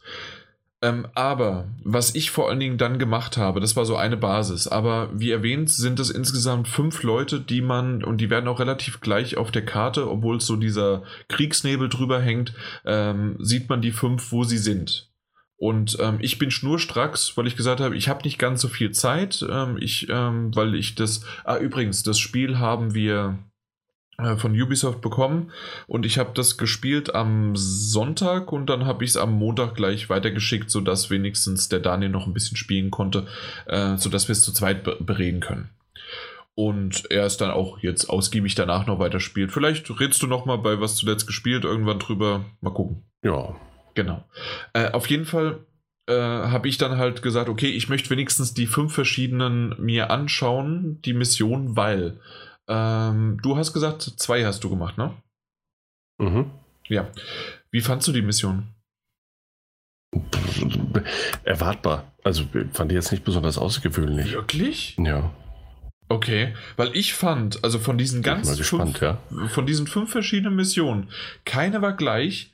Alle, das wäre jetzt derselbe Satz oder dasselbe nochmal, aber also alle waren unterschiedlich, und ich fand, die waren schön gemacht, schön durchstrukturiert. Es war nicht nur Bum-Bum, außer einer, die war richtig nur mit Bum-Bum. Dafür war sie aber schön untermalt mit Voice-Overs, die Unterhaltung per Funkgespräch. Mhm. Und ansonsten, das eine war in einer Abwasserkanalisation, in Anführungszeichen, war richtig cool gemacht, und ging gar nicht so sehr aufs Schießen als eher aufs Erforschen. Das hat schon gefühlt, also weitestgehend gefühlt an einen Tomb Raider erinnert, dass du da eher durch die Gegend gehst und dort was entdeckst und machst, und um dann wieder zurückzukommen.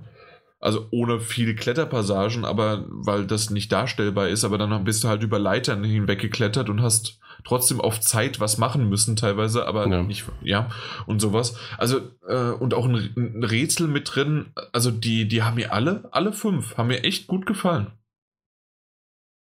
Also das hatte schon was. Okay, ja, das ist auch gut. Aha. Also dementsprechend, das war sozusagen diese 5 und da hat man auch gemerkt, okay, das sind 5 also Nebencharaktere, die aber eine besondere, eine besondere Aufmerksamkeit halt bekommen haben. Und es gibt immer wieder auch noch Nebenmissionen, die man nehmen kann, aber ansonsten bin ich dann doch eher linear vorgegangen und habe dann gerade in Teil 2. Und jetzt ist es etwas, also Teil 2, so heißt, also es ist quasi Kapitel 2. Und da, um mal ganz kurz noch zu umreißen, da ist man sozusagen das erste Mal mit dem Namen Joseph Seed wieder in Berührung gekommen. Und den kennt man ja aus Far Cry 5 natürlich. Und diese Story hat sich dann gerade in Part 2, in Kapitel 2, schön vorangetrieben. Und ich muss ganz ehrlich sagen, obwohl ich am Anfang dachte, ich brauche den Titel nicht so sehr. Und Daniel hat er sich dann angeboten und hat gesagt, okay, dann nehme ich den und schaue es mir an. Die Story hat mich ganz gut gepackt. Also tatsächlich fand ich die schön gemacht und gerade dieses, obwohl ich Far Cry 5 nicht zu Ende gespielt habe, hat das gut genug geklappt, um mich bei Laune zu halten und um da, ja, dann weiterzugehen. Es hieß dann auch, weil so in diese, natürlich ist es religiös, man soll jetzt mal die Maschinenpistolen und Waffen ablegen und man nimmt nur den Bogen in die Hand und solche Sachen. Ja, das war echt eine coole Sache.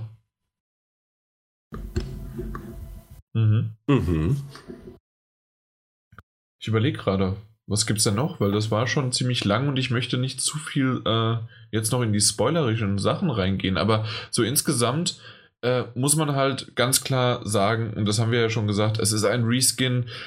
Es ist einiges an Mühe reingeflossen, wenn ich das so überschauend sagen kann. Und trotzdem ist es natürlich more of the same. Das heißt also, wer jetzt erst, der wie ich Far Cry 5, also im Gegensatz zu mir, Far Cry 5 wirklich bis zuletzt durchgespielt hat und vielleicht sogar erst vor 2 Monaten aufgehört hatte, weil er es geschafft hat, endlich durchzuspielen, weil 2 Monate war ja dann, genau, Anfang Januar, Ende Dezember, das passt.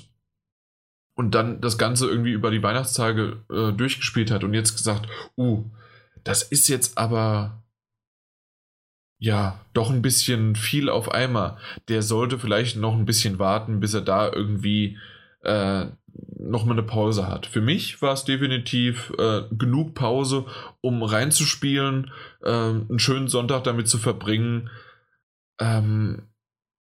Ich denke, ich hätte auch noch ein bisschen weiter gespielt. Ich weiß aber nicht, ob ich das Spiel ganz zu Ende spielen werde oder gespielt hätte. Jetzt aktuell sowieso nicht mehr, weil es ja der Daniel hat.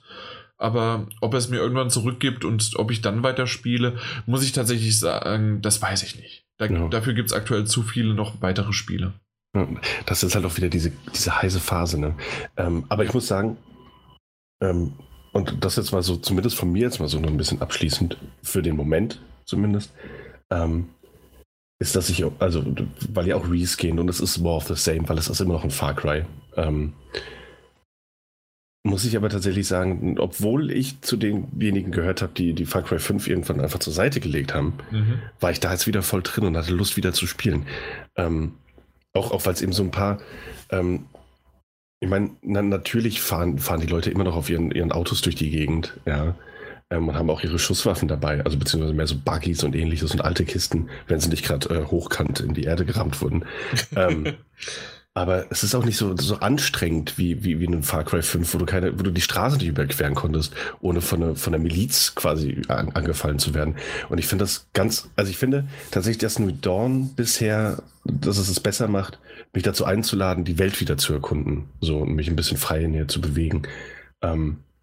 Und das, was ich damit sagen will, ist einfach so, hey, obwohl Far Cry 5 für mich irgendwann so ein bisschen sehr überreizt war und ich nicht mehr so viel Lust hatte, bei New Dawn ist es jetzt wieder so der Fall, dass ich da wirklich vorstellen kann, noch ein paar Stunden oder sehr viele intensive Stunden reinzustecken. Mhm. Das hat mich gerade noch was dran erinnert, und zwar dieses überfrachtet, dass da immer wieder irgendwelche Leute irgendwo stehen. Mhm. Indirekt ist das bei New Dawn ähnlich, aber ich mochte das, dass unter anderem weil ich mein Gefährt verloren habe, musste ich von A nach B laufen oder halt rennen. Und dann renne ich und renne und renne und renne, und auf einmal kommt mitten durch den Wald eine Patrouille von 3 Leuten von dieser Highway. Und da dachte ich mir, Highway, Moment, das ist jetzt aber eher der Trail. Ja. Aber trotzdem war das ganz cool gemacht. Die Highwayman. Und ich konnte aber auch um die drumherum schleichen. Okay.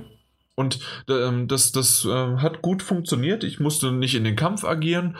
Und da war es irgendwie doch, ob das jetzt irgendwie geskriptet war und gesagt, okay, der ist jetzt hier gelaufen und jetzt muss nach 2 Minuten muss eine Patrouille kommen, oder wenn er auf dem Highway ist, muss dann ein Tanklaster kommen oder ein gepanzertes Ding, was man aus Mad Max kennt oder sowas.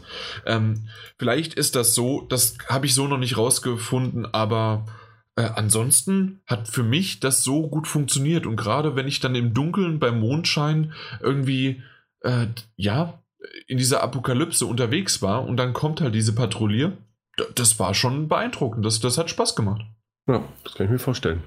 Wie gesagt, ich finde auch die Spielwelt, die ist nicht mehr ganz so überladen im Moment. Ich weiß nicht, ob sich das noch ändert, aber ich finde das ganz angenehm, mich in ihr zu bewegen. Absolut, also es tauchen nicht irgendwie 80.000 Punkte auf, also genau. Die gibt es tatsächlich nicht. Du findest immer mal wieder da mal einen Punkt, da mal ein Haus, aber das ist nicht irgendein... Es ist anders aufgebaut. Ja, das war aber auch schon in Far Cry 5 so. Ein Stück weit, ja, das stimmt. Ja. Okay, dann können wir direkt zur nächsten Apokalypse gehen, und zwar zu The Walking Dead, der finalen Staffel, Final Season. Und da haben wir auch einen Key bekommen, schon vor längerer Zeit. Jetzt endlich kam ich dazu, um so ein bisschen mal was aufzuholen. Ich bin noch nicht ganz bei der aktuellsten Episode. Im März kommt ja dann Episode 4 raus. Spätestens dann würde ich sagen, dass wir dann so ein Rundum-Paket machen. Daniel, du hast es ja auch erwähnt, ne? Dass du bis zur letzten Episode wartest, und dann reden wir mal so richtig schön drüber. Ja, ja. Da hatten wir es ja auch, also weil ich ja auch immer finde, auch als wir das letzte Mal über Life is Strange gesprochen haben, immer ein bisschen schwierig, nur Einzelepisoden zu erwähnen, vor allem halt, wenn du nicht spoilern willst. Ne? Ja gut, deswegen, also das werden wir sehr wahrscheinlich auch bei der Gesamtbesprechung dann nicht, außer wir machen einen Spoilercast, das ist richtig. Ja, müssen wir mal schauen, wie wir es machen. Das ist bei so Dingern, also bei Storylastigen, immer schwierig. Ich werde jetzt gleich ein bisschen auf was eingehen, was relativ einfach ist zu besprechen und auch den Finger in die Wunde drauf zu halten sozusagen. Aber ansonsten, ja, ist das wirklich halt, ja, deswegen machen wir auch nicht jede Episode zur Episode, und aber ich werde machen wir das sicherlich dann einfach nochmal zum Ende, vor allen Dingen, weil es ja dann, so heißt es ja auch, die finale Season, und wir haben ja schon über Telltale und deren Schließung schon öfters mal gesprochen, auch heute wieder, und das ist wirklich das Letzte, das ist die Geschichte, das Ende von Clementine. Ich bin gespannt drauf, es hat gut angefangen, das, was ich bisher so alles gesehen habe, und ja, also die Story ist wirklich bisher ganz gut, man ist quasi der Mentor von AJ, das ist ja der nicht mehr ganz so kleine Racker, mit dem sie unterwegs ist. Und ja, er kommt so langsam halt in dieses trotzige Alter, in dem er Widerworte gibt und dann die Aussagen und auch die Taten von Clementine beeinflussen halt dann auch sein Verhalten und seine Entwicklung. Wo haben wir das denn vor kurzer Zeit gehört? Und zwar ist das tatsächlich ähnlich, warum auch immer, oder ja, bei Life is Strange 2. Gerade in Episode 2 war es dann auch so, dass das, was du sagst und tust, dann auch deinen kleinen Bruder beeinflusst. So ist es jetzt bei Clementine ähnlich. Mhm. Hat mich aber tatsächlich nicht gestört, dass ich quasi zweimal dasselbe spiele, sondern mir hat das wirklich Spaß gemacht. Es sind schöne Momente gewesen. Hat auch funktioniert. Also das war jetzt nicht irgendwie ich habe A gesagt, aber der Charakter hat es als B verstanden oder sonst wie was. Das hat wirklich gut funktioniert und man konnte den auch so mit einer guten Hand führen, wenn man das wollte, und genau so hatte ich das auch vorgehabt. Mir ist ganz klar gleich aufgefallen, vielleicht liegt es auch ein bisschen an meinem neuen Fernseher. Übrigens, falls du das noch nicht gehört hast, ich habe einen neuen Fernseher. Och, erzähl doch mal darüber. Später. Aber vielleicht aktuell ist Walking Dead dran. Okay, vielleicht in der vergangenen Folge. In der vergangenen Folge erzähle ich drüber, okay. Sehr schön. Ja, auf jeden Fall habe ich schon so einen Eindruck, dass da nochmal ein bisschen was hübscher geworden ist. Gerade die Lichteffekte machen etwas her und ich finde auch diese Art von in Anführungszeichen Zeichnungen, dass es echt gut gezeichnet worden ist. Also ich habe da so ein paar Screenshots gemacht. Mal gucken, ob ich die demnächst mal auch auf Twitter dann verbreite. Also das hat wirklich... Das hat Spaß gemacht, das zu sehen, zu spielen. Es gab ein paar tolle Momente.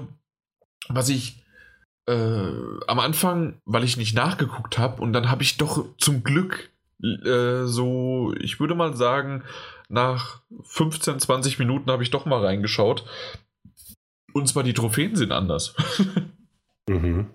Das heißt, nicht einfach nur Episode 1... Kapitel 1, Kapitel 2, Kapitel 3, Kapitel 4 und dann hast du eine silberne für Kapitel 5 oder Kapitel 6, die silberne, und das war's. Sondern tatsächlich, es ist unterteilt in 3 Akte. Dafür bekommst du Trophäen, wenn du es gespielt hast, aber zwischen den Akten gibt es unterschiedliche Aufgaben, die man machen muss. Ach schon. Und so ähnlich wie es mal bei Minecraft Story Mode war, sie sind jetzt nicht die schwersten. Es gibt eins, das so ein bisschen knifflig ist. Wenn man das nicht gemacht hat, muss man halt nochmal neu starten. Also wenn man es nicht geschafft hat, muss man neu starten und nochmal so 2-3 Minuten Geplänkel über sich ergehen lassen, um dann das nochmal zu probieren.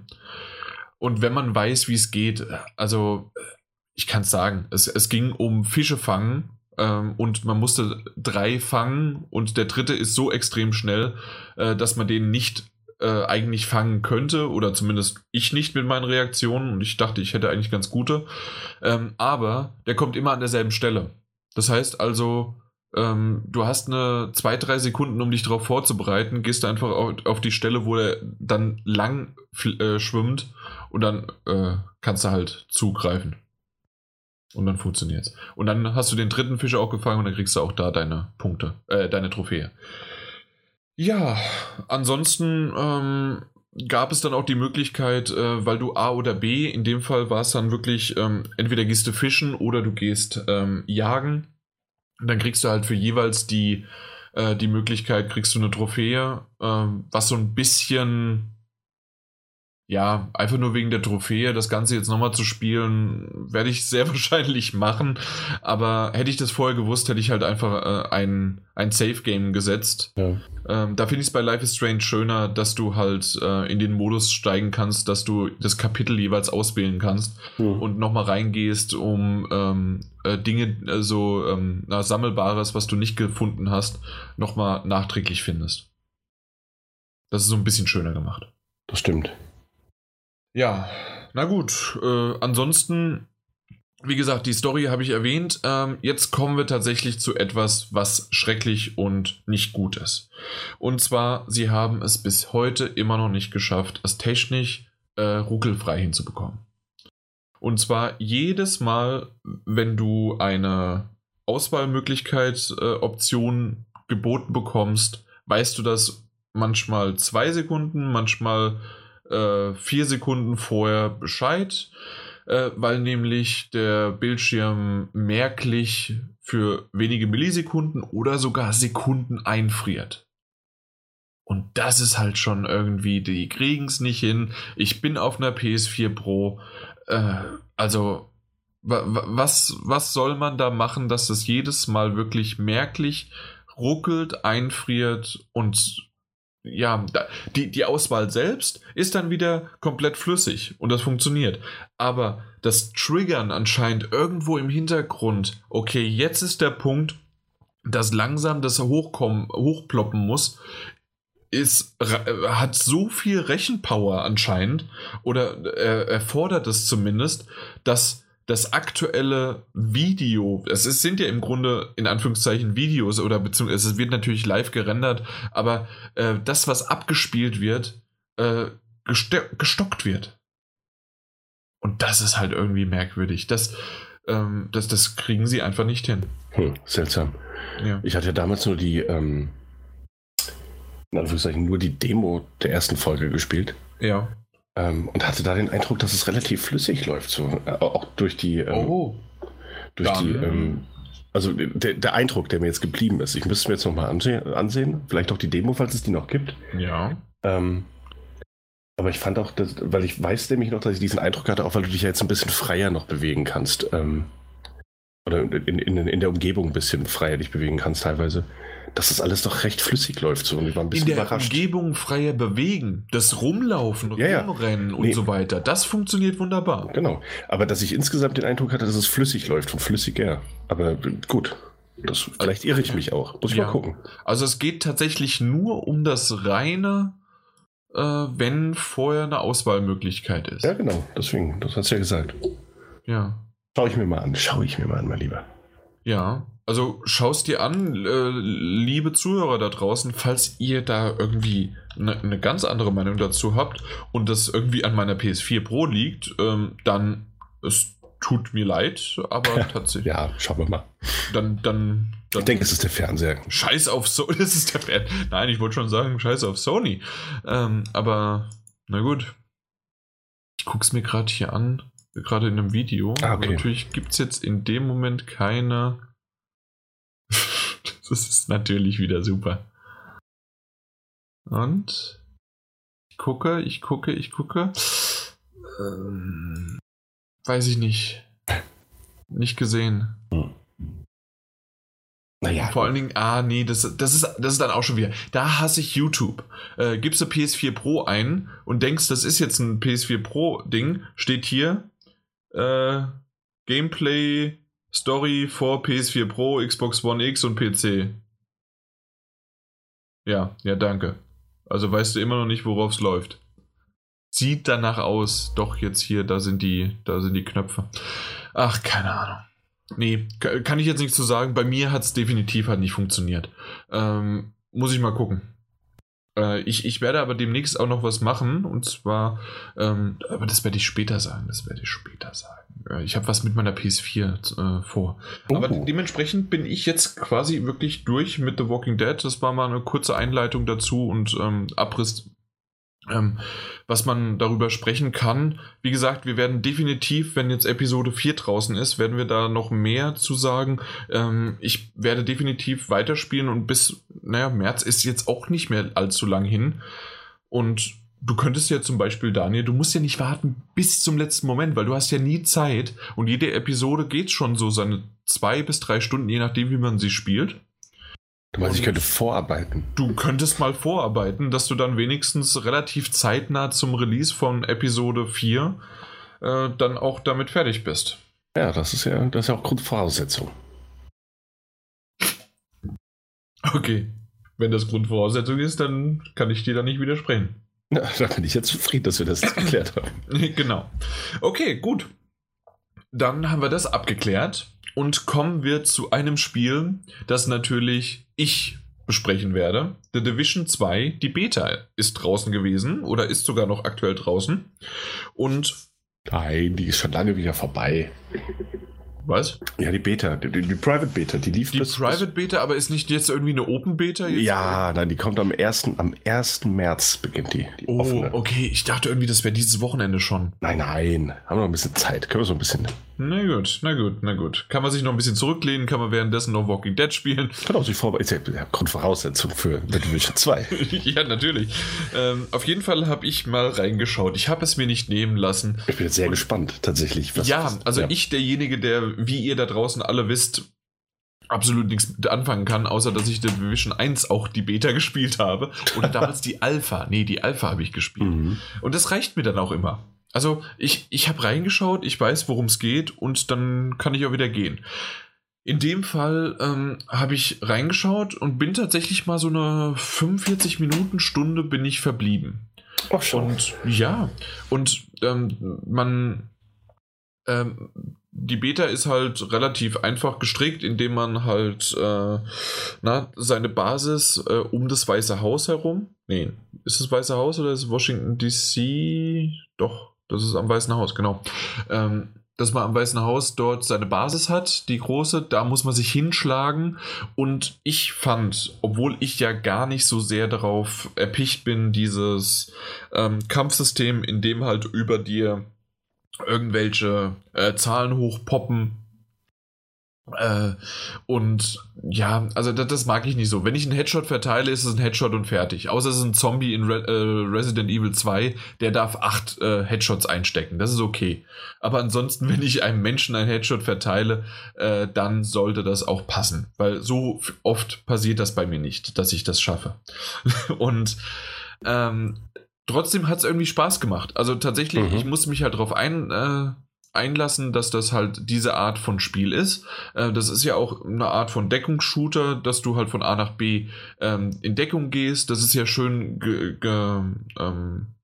auch eingeleitet damit. Das heißt, mit X gehst du in Deckung. Wenn du irgendwo hinguckst, wird dir schon angezeigt, dahin kannst du gehen. Das heißt, du drückst X und dann rennt er dort drüber. Und wenn du um die Ecke gehen möchtest, wird dir das auch alles relativ gut und schön erklärt. Also das Ganze war auch für mich als Einsteiger wieder gut. Hat mir auch mit den Granaten und wo die dann welchen Schaden wie was machen und in welchem Umkreis, war auch alles gut gemacht. Also dementsprechend war es sogar für mich als Einsteiger in Ordnung. Grafisch auch gut. Ich mochte so ein bisschen am Anfang die Story, die mir da erklärt worden ist, dass ich dort dann halt hingekommen bin. Ich musste dann natürlich was upgraden von mir und dann geht's halt los in die große, weite Washington DC-Welt. Und das Größte, was mich daran schon wieder gestört hat, es hat bei mir geklingelt, also live geklingelt im Zuhause. Der Paketmann war da und ich bin runtergerannt und habe vorher Pause gedrückt. Komm zurück. Ja, super. In einem, wie nennt man das dann? Das ist kein MMO, das ist kein... Wie heißen die Dinger? Die laufen halt auf einem Server. Ja. Was weißt du denn? Ja, diese Art von Spiel, das ist ein Online-Server-basiertes Ding. Ein Shared-World-Shooter. Okay, vielleicht. Auf jeden Fall habe ich Pause gedrückt. Das hat den halt einfach nicht interessiert, dass ich Pause gedrückt habe. Ich habe die Story verpasst, die gerade gelaufen ist. Und zu dem Zeitpunkt war es dann auch noch so, weil ich dann mein Controller disconnected war, ist auch noch die Sitzung abgelaufen. Also, und sowas, da bin ich schon wieder draußen. Das nervt mich. Gut, ich habe mich wieder verbunden. Ich hatte denselben Stand zumindest, aber ich habe den Story-Part verpasst. Und dann ging es halt dann weiter. Und dann habe ich halt ein paar Missionen gemacht, die halt einfach nur, okay, schieß das, mach dies, mach das. War in Ordnung, war nett. Ich habe nicht wirklich andere Leute gesehen oder getroffen. Darauf habe ich das aber auch nicht angelegt. Und dementsprechend, ja, ich gehe davon aus, The Division 2, zumindest das, was ich so gesehen habe, macht schon einiges gut und richtig. So wie ich es verstehe, es kommt ja am 15.03. raus, werden wir das auch sicherlich dann von kompetenteren Leuten wie den Mike und vielleicht auch den Daniel, ich weiß nicht, ob du da irgendwie Aktien drin hast, so ein bisschen mal mit Freunden machst du sowas, ne? Genau, ja. Ich habe den ersten Teil ja mit Kumpels komplett durchgespielt. Ja.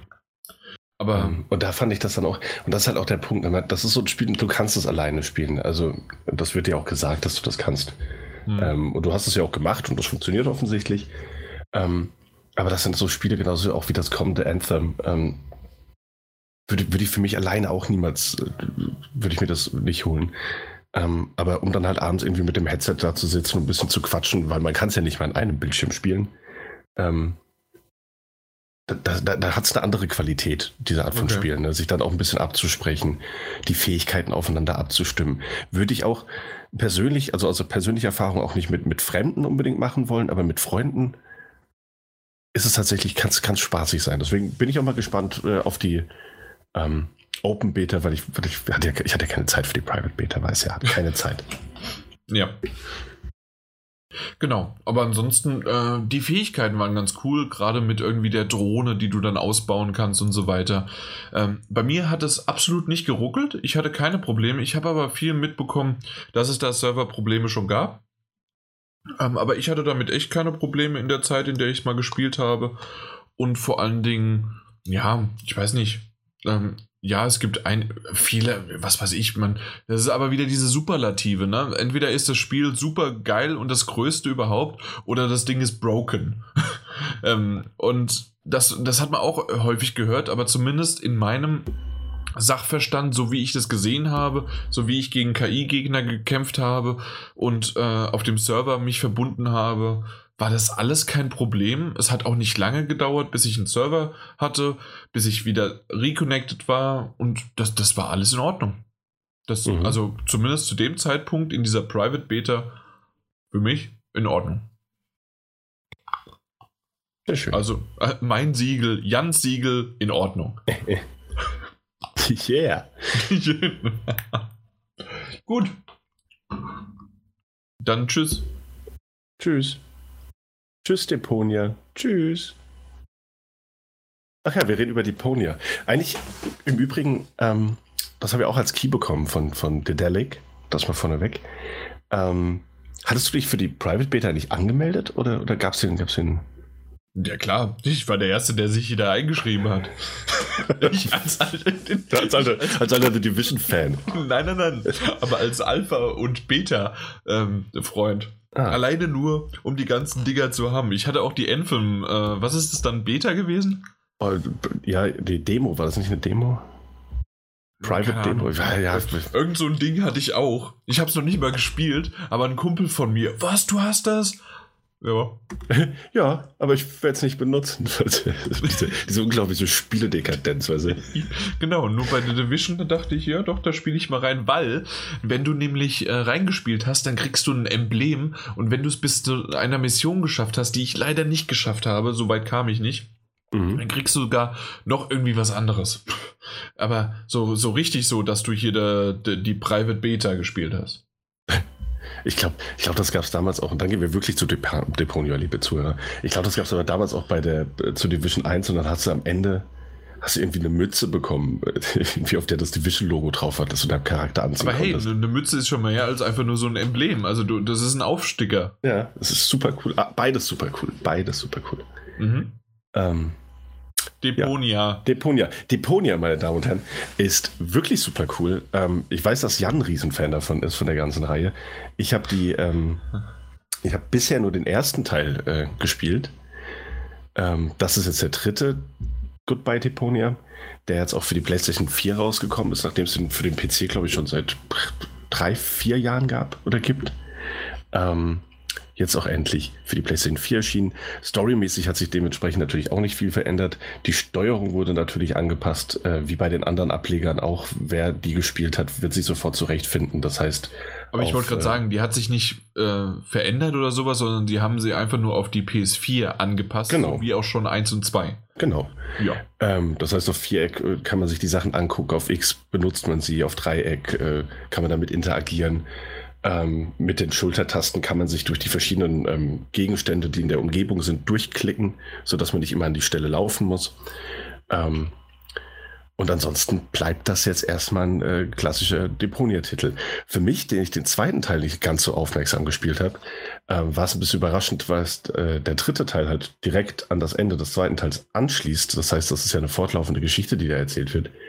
Und das ging halt direkt weiter. Und ich musste mich dann erstmal, die ersten 10 Minuten musste ich mir erstmal ein bisschen zurechtfinden. So. Okay, ja. Ganz klar, also da habe ich halt einfach ein bisschen was übersprungen.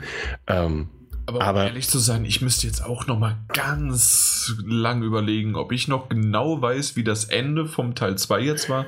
Und das ist bei mir nicht so lang her, das ist jetzt ein Jahr her. Okay, aber, und das ist halt so der Punkt, selbst wenn nicht, ne, du findest dich da relativ schnell zurecht. Dann, du hast ja die Figuren und zumindest die kennst du, also Rufus, die Hauptfigur oder auch Goal, seine Herzensdame und sein Ziel, mit denen er da rumhängt. Und tatsächlich beginnt die Story dann auch, also die Ereignisse, sag ich mal so, die überschlagen sich relativ schnell und dann ist eigentlich von der Ausgangssituation nicht mehr viel übrig und das nimmt dann eigene Wege. Logisch, das ist immer eine, Rufus möchte von Deponia fliehen. Das würde ich überraschen. Ne? Yeah. Ja, ist tatsächlich Teil des Plans. Und nee, aber es fängt dann halt auch einfach so an, dass man irgendwie verfolgt wird und dann wird es plötzlich ganz absurd und dann kommt ein Mitglied des Rufus Fanclubs und geht einfach so in die Szene rein und dann beginnen halt schon die Gespräche abzulaufen, die halt nach wie vor diesen unglaublichen Deponia-Humor haben. Wo du auch weil du kommst ja auf jede Frage, die gestellt wird oder jede Frage, die du stellen könntest, hast du in gefühlt 300 verschiedenen unterschiedlich humorvollen Variationen, die du so durchklicken könntest. Alles auch wunderbar, auch auf Deutsch sogar wunderbar vertont. Das ist halt einfach, das ist ein ganz, ganz klassisches Point-and-Click-Adventure eben, so wie die guten alten LucasArts-Titel, in denen du halt einfach merkst, wie viel Liebe zum Detail, wie viel Spaß da drin steckt. Und das ist wirklich teilweise also herzerweichend lustig, das muss ich schon sagen. Ja. Also ich bin neidisch drauf, dass du da schon die Chance hattest. Du hast ja noch nicht ganz durchgespielt, aber Nein. Zumindest hast du es, hast du die Chance schon gehabt, da reinzublicken. Ich leider noch nicht. Deswegen übernimmst du ja vor allen Dingen hier das Zepter aktuell. Ja. Ich weiß aber in den nächsten 1 bis 2 Wochen hoffe ich zumindest, dass ich dazu komme, weil das Ganze mir so am Herzen liegt und ich mich so gefreut habe, dass die Reihe endlich auch auf die PS4 kommt. Der 4. Teil kommt ja auch bald, irgendwie jetzt Ende des Monats, also relativ kurzfristig jetzt auch schon direkt. Ich glaube am 30. kommt der nächste schon, der 4. Und dann sind alle 4 Teile draußen. Und das ist wirklich, so wie du es gesagt hast, das sind wirklich sehr, sehr schöne Point-and-Click-Adventures, relativ modernisiert und die beste Funktion und das Beste ist immer noch, gerade mit den, es ist wahrscheinlich R1 und L1 immer noch, dass du halt dieses das habe ich ja kannst, das was du erzählt hast. Ja klar, aber ich wollte nochmal darauf eingehen, weil ich das ist wirklich... Du musst nicht irgendwie halt hin und her klicken und sonst wie was, sondern einfach nur durchgerattert und dann mit X bestätigt und dann macht er das da und läuft hin. Genau so soll es sein. Das ist super. Ja. Und ansonsten von dem, was ich gesehen habe, also wer die anderen Teile gespielt hat, wird sich halt dann relativ schnell, trotz dieser Eröffnung, die bei mir so Probleme verursacht hat, relativ schnell zurechtfinden. Mhm. Und dann ist es eben auch immer wieder ein Stolpern, so von Situation zu Situation, mit vielen Verwechslungen, mit diesem typischen Deponia-Humor eben, mit diesen schönen Zeichnungen und auch immer wieder diesem, wie nennt man das, also diesen Sänger, der zwischen den Szenen auftaucht und zwischen den Kapiteln, um die Handlung damit einfach voranzutreiben, dass er es musikalisch unterlegt. Das hat nach wie vor einfach richtig schön gemacht, also es hat auch nichts von seinem Charme verloren. Ansonsten eben ein ganz, ganz klassisches 2D-Adventure, trotz dieser Modernisierung. Nämlich, dass du auch dein Inventar hast, wo du dann wieder Gegenstände miteinander kombinieren kannst und musst, um sie benutzen zu können. Ich weiß gar nicht, wie viel mehr ich noch dazu sagen soll. Ich meine, das ist der 3. Teil der Reihe. Es gibt wieder die Minispiele. Ich glaube, die konnte man den Vorgängern auch schon überspringen, wenn man sie nicht machen wollte. Ich habe sie immer gemacht, ich weiß gar nicht. Ja, aber die kannst du, also tatsächlich ist mir hier aufgefallen, dass man sie überspringen kann, wenn man sie nicht machen will. Und ich dachte, das wäre im Vorgänger auch schon so gewesen oder im ersten, aber ich weiß es nicht. Ja, ansonsten, es ist eine straighte Fortsetzung. Am Erfolgskonzept wurde quasi nicht viel verändert. Ja, vor allen Dingen natürlich zwischen den Kapiteln und am Anfang kommt immer der Flautenspieler, ne? Mhm. Der muss sein, unser lieber Erzähler. Und ja, also das Ganze ist einfach weiter fortgeführt. Und wer jetzt sich denkt, davon habe ich ja noch nie was gehört, dann erstens habt ihr nicht alle Podcasts gehört. Richtig. Und zweitens, also alle Folgen von uns, meine ich. Und zweitens, deutlich nachholen, weil es gibt es quasi auf jeder Plattform.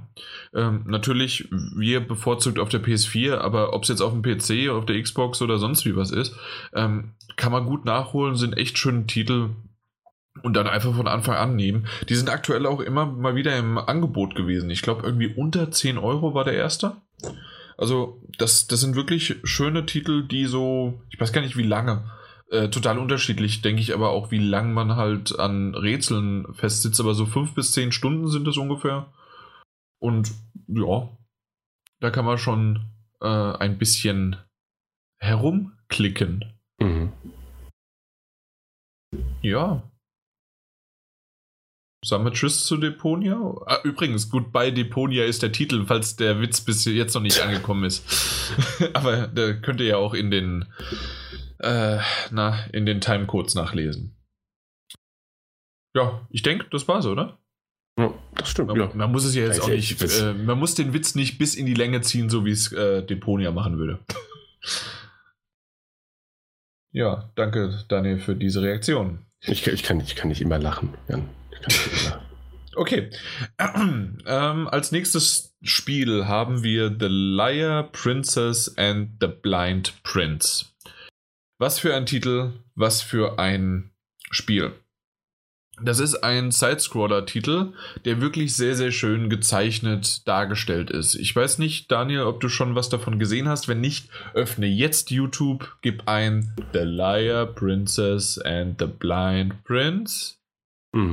Ich kenne aber einiges dazu. Also, gut. Ja. Auf jeden Fall fängt es tatsächlich auch mit einer relativ langen Geschichte an. Und als ich die meiner Freundin nacherzählt habe, ich bin ja dafür bekannt, das wissen ja die meisten hier gar nicht, aber jetzt werde ich das mal so sagen.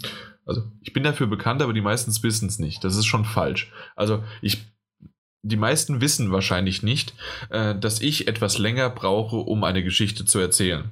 Aber die Geschichte war so lang, dass ich wirklich, ich glaube, 10 Minuten lang die Vorgeschichte von The Liar Princess and the Blind Prince ihr erzählt habe. Und sie war relativ gut. Ich weiß nur nicht, ob ich die Vorgeschichte euch jetzt erzählen soll oder nicht. Daniel, was sagst du? Mach mal. Okay, ich versuche es wirklich so kurz wie möglich zu machen. Und zwar bist du ein Ungeheuer, ein Monster, ein Bösewicht, ein ganz komisches Viech. Sieht aus wie ein Werwolf, aber ganz anders. Das ist nur japanisch und mit englischen Texten. Ich weiß nicht, ob es auf Deutsch auch ist, aber auf jeden Fall in Englisch. Englische Texte sind dabei.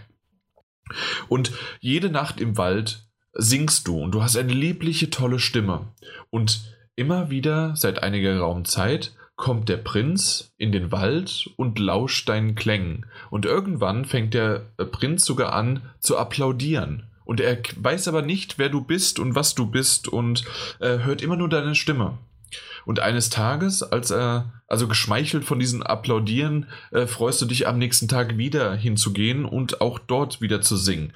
Und eines Tages ist es aber so, dass der Prinz gerne sehen möchte, wer da eigentlich singt, und klettert einen Vorsprung empor und kommt dem Monster immer näher, also dir. Und vor Angst, dass du zeigst, dass du ein Monster bist und dass der Prinz dir gar nicht mehr zuhört und dass du kein Publikum mehr hast und nicht mehr den Applaus erntest, ja, schlägst du ihm zu mit seiner Kralle. Der Prinz fällt fällt die Klippe herunter und erblindet dabei. Und wie typisch, er stirbt nicht, aber er erblindet und typisch japanisch, kennt man ja von der damaligen Zeit. Wenn der Prinz erblindet, ist es eine Schande für die Familie, deswegen sperrt man ihn in den Kerker ein. Ja, gut, das Klassiker. Der Klassiker. Auf jeden Fall bekommt dieses Monster, also ihr, bekommt da so die Information darüber, dass der Prinz jetzt im Kerker ist. Und dann ist man auf dem Weg zu dem Kerker und hat dann wirklich ein typisches Sidescroller-mäßig. Das heißt, du läufst los, hast mit Viereck deine Angriffe, einfach nur zack, zack, mit krallst du halt die Leute tot. Und in dem Fall die Wachen. Und kämpfst dich quasi zu dem Kerker. Sprichst mit dem Prinzen und sagst, hey, es gibt doch da im Wald eine Fee, eine Waldfrau, keine Ahnung, eine Magierin, eine Zauberin, die kann dich doch wieder heilen. Ja, das wäre angeblich ja nur eine Geschichte und das gibt's nicht. Und der doch, das gibt's. Und dann rennst du zu dieser Magierin, zu dieser Hexe und rennst in deiner Gestalt natürlich hin und sagst dann, hey, ich muss den Prinzen herholen, um dass der wieder sehen kann, aber ich kann den ja nicht anfassen und führen, weil dann sieht er ja, dass ich ein Monster bin. Also möchte ich eine menschliche Gestalt sein. Und dann sagt diese Zauberin, Hexerin, Waldfee, keine Ahnung, wie sie genannt wird, sagt sie, okay, ich verwandle dich in eine Gestalt, in die du möchtest. Dafür musst du aber deine liebliche Stimme aufgeben und mir geben. So, Tausch, ne? Verstanden. Selbstaufgabe, um den Prinzen zu retten. Und dann sagt sie, übrigens ist das Monster, du bist eine weibliche, also bist ein weibliches Monster, sagt sie, okay, ich mache das und dafür möchte ich aber eine Prinzessin sein, damit der Prinz mich anfassen kann an der Hand und dann geht's los. Mhm. Das Problem ist nur, der Wald ist tief, der Wald ist gefährlich von ganzen Monstern und in menschlicher Form würde man das nicht überleben. Also gibt sie dir auch noch die Möglichkeit, dich immer mal wieder zurück zu verwandeln in das Monster. Gesagt, getan, du rennst also als Monster wieder zurück. Das ist eine Cutscene, also das machst du nicht selbst, sondern das geht einfach nur zurück. Das sind auch immer so einfach nur so gezeichnete Sachen, wirklich schön gemacht. Bist wieder am Kerker, verwandelst dich das erste Mal in die Prinzessin und dann befreist du quasi den Prinzen. Einmal, ja, und dann ist es wie Ico, also von Shadow of the Colossus, der erste Teil in Anführungszeichen Ico. Du nimmst den Prinzen an die Hand und musst wirklich eine Taste gedrückt halten, ansonsten läuft der nicht. Und das ist ganz cool gemacht. Hat aber nicht einen ganz so einen schönen Rhythmus wie Ico selbst. Und mal gucken, ob da wirklich auch noch ein bisschen mehr an Flair rüberkommt, aber und Emotionen und so weiter. Aber aktuell war es halt so, okay, ich schiebe ihn oder ich ziehe ihn hinter mich her, verwandle mich, weil die Gegner da sind, komm wieder zurück, nimm den mit. Aber du nimmst den auch mit als Puzzlegegenstand. Das heißt also, manchmal gibt es Schalterrätsel, manchmal gibt es Plattformrätsel und sonst wie was oder auch physikbasierte Rätsel, indem man ihn an bestimmte Stellen setzen muss, damit er quasi als Gegengewicht dasteht und so weiter. Also das gibt es auch alles. Er bewegt sich aber halt absolut nicht, wenn du ihn nicht an die Hand nimmst.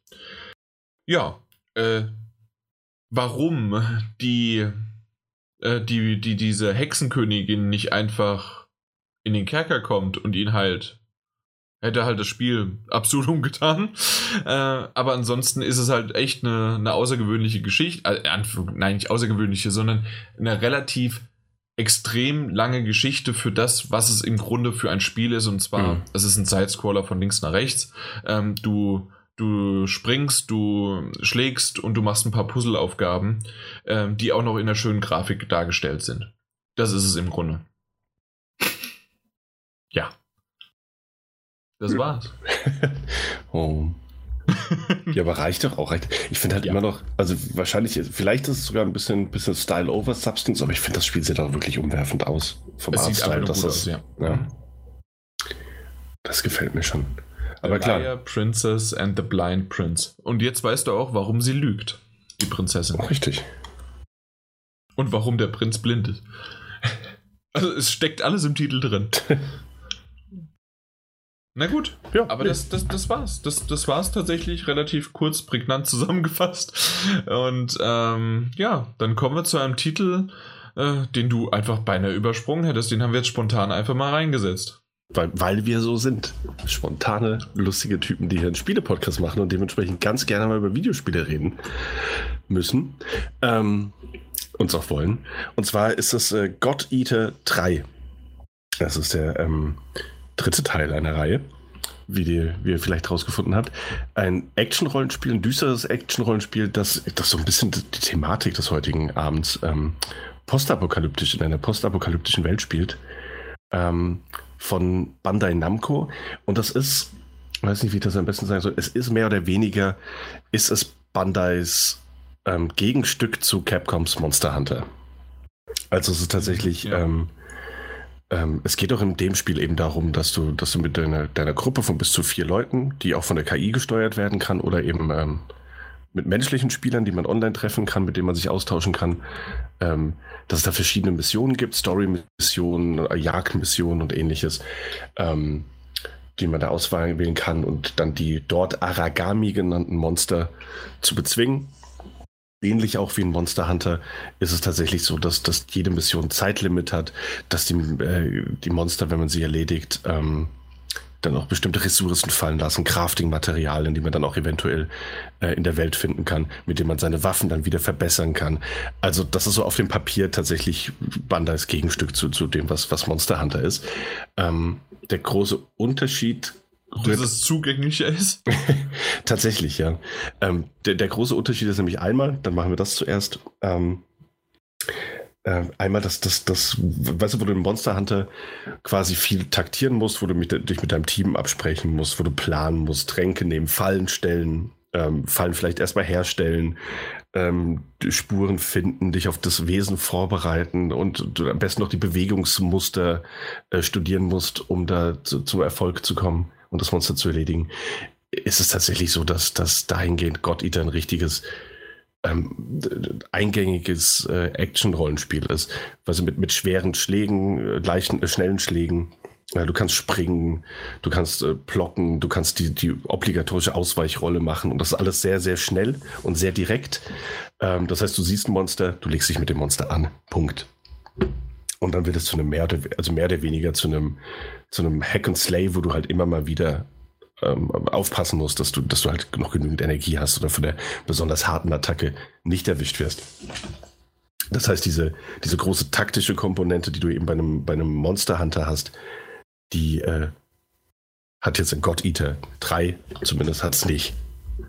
Und muss ich sagen, das fand ich ganz angenehm, weil nämlich der zweite Fokus, den man da so ein bisschen gesetzt hat, auch der war, dass man sich mehr auf die Geschichte des Spiels konzentriert hat. Wo Monster Hunter ja eigentlich auch, die Story ist da, sie ist auch ganz nett erzählt, aber sie wird in keiner Weise... Die Story ist da. Ja, aber sie wird halt in keiner Weise so episch oder so groß aufgezogen, wie es bei einem God Eater der Fall ist. Allerdings ist es halt auch ein sehr, sehr japanischer Titel, ist wirklich stark von Animes beeinflusst. Das heißt, dann ist es eben so, dass es eine postapokalyptische Welt ist, in der es die God Eater gibt, die sogenannten lebendigen Waffen namens God Arcs schwingen können, die Lebewesen aufgrund der in ihnen enthaltenen Orakelpartikel absorbieren können, um noch mächtiger zu werden und die Aragami auszulöschen, während eine neue Bedrohung namens Aschepartikel über die Welt hereinbricht und die Menschen töten könnte. Also das alles gerade zu Beginn auch sehr verworren, dröselt sich alles auf. Die Geschichte wird auch noch wirklich interessant, hat ein paar Wendungen, Twists und Überraschungen parat, mit denen man vielleicht nicht von Anfang an gerechnet hätte. Und das fand ich tatsächlich einfach ganz angenehm, dass es nicht nur so ist wie in The Monster Hunter, dass ich ja in der Gruppe immer gespielt habe, wodurch es am Anfang zumindest Spaß gemacht hat, dieses gemeinsame Spielen eben, und dass es hier so ist, das kann ich auch alleine spielen, einfach weil ich wissen will, wie es vielleicht weitergeht. Na, dann ist die Mission jetzt halt einfach nur mal rausgehen, mit den KI-Begleitern 10 Monster wegkloppen und dann kommt man wieder zurück und hat eine neue Zwischensequenz, die Geschichte weiterführt. Aber dann motiviert mich das als Einzelspieler trotzdem mehr, als wenn ich nur craften und grinden und von Monster zu Monster mich hangeln müsste. Also für mich als persönlichen Motivator. Ansonsten hat einen ganz coolen Artstyle, gefällt mir sehr gut, schöner Anime-Stil. Grafisch ist es nicht ganz auf der Höhe. Das heißt, selbst ein Monster, also was heißt selbst? Ein Monster Hunter sieht auf jeden Fall besser aus.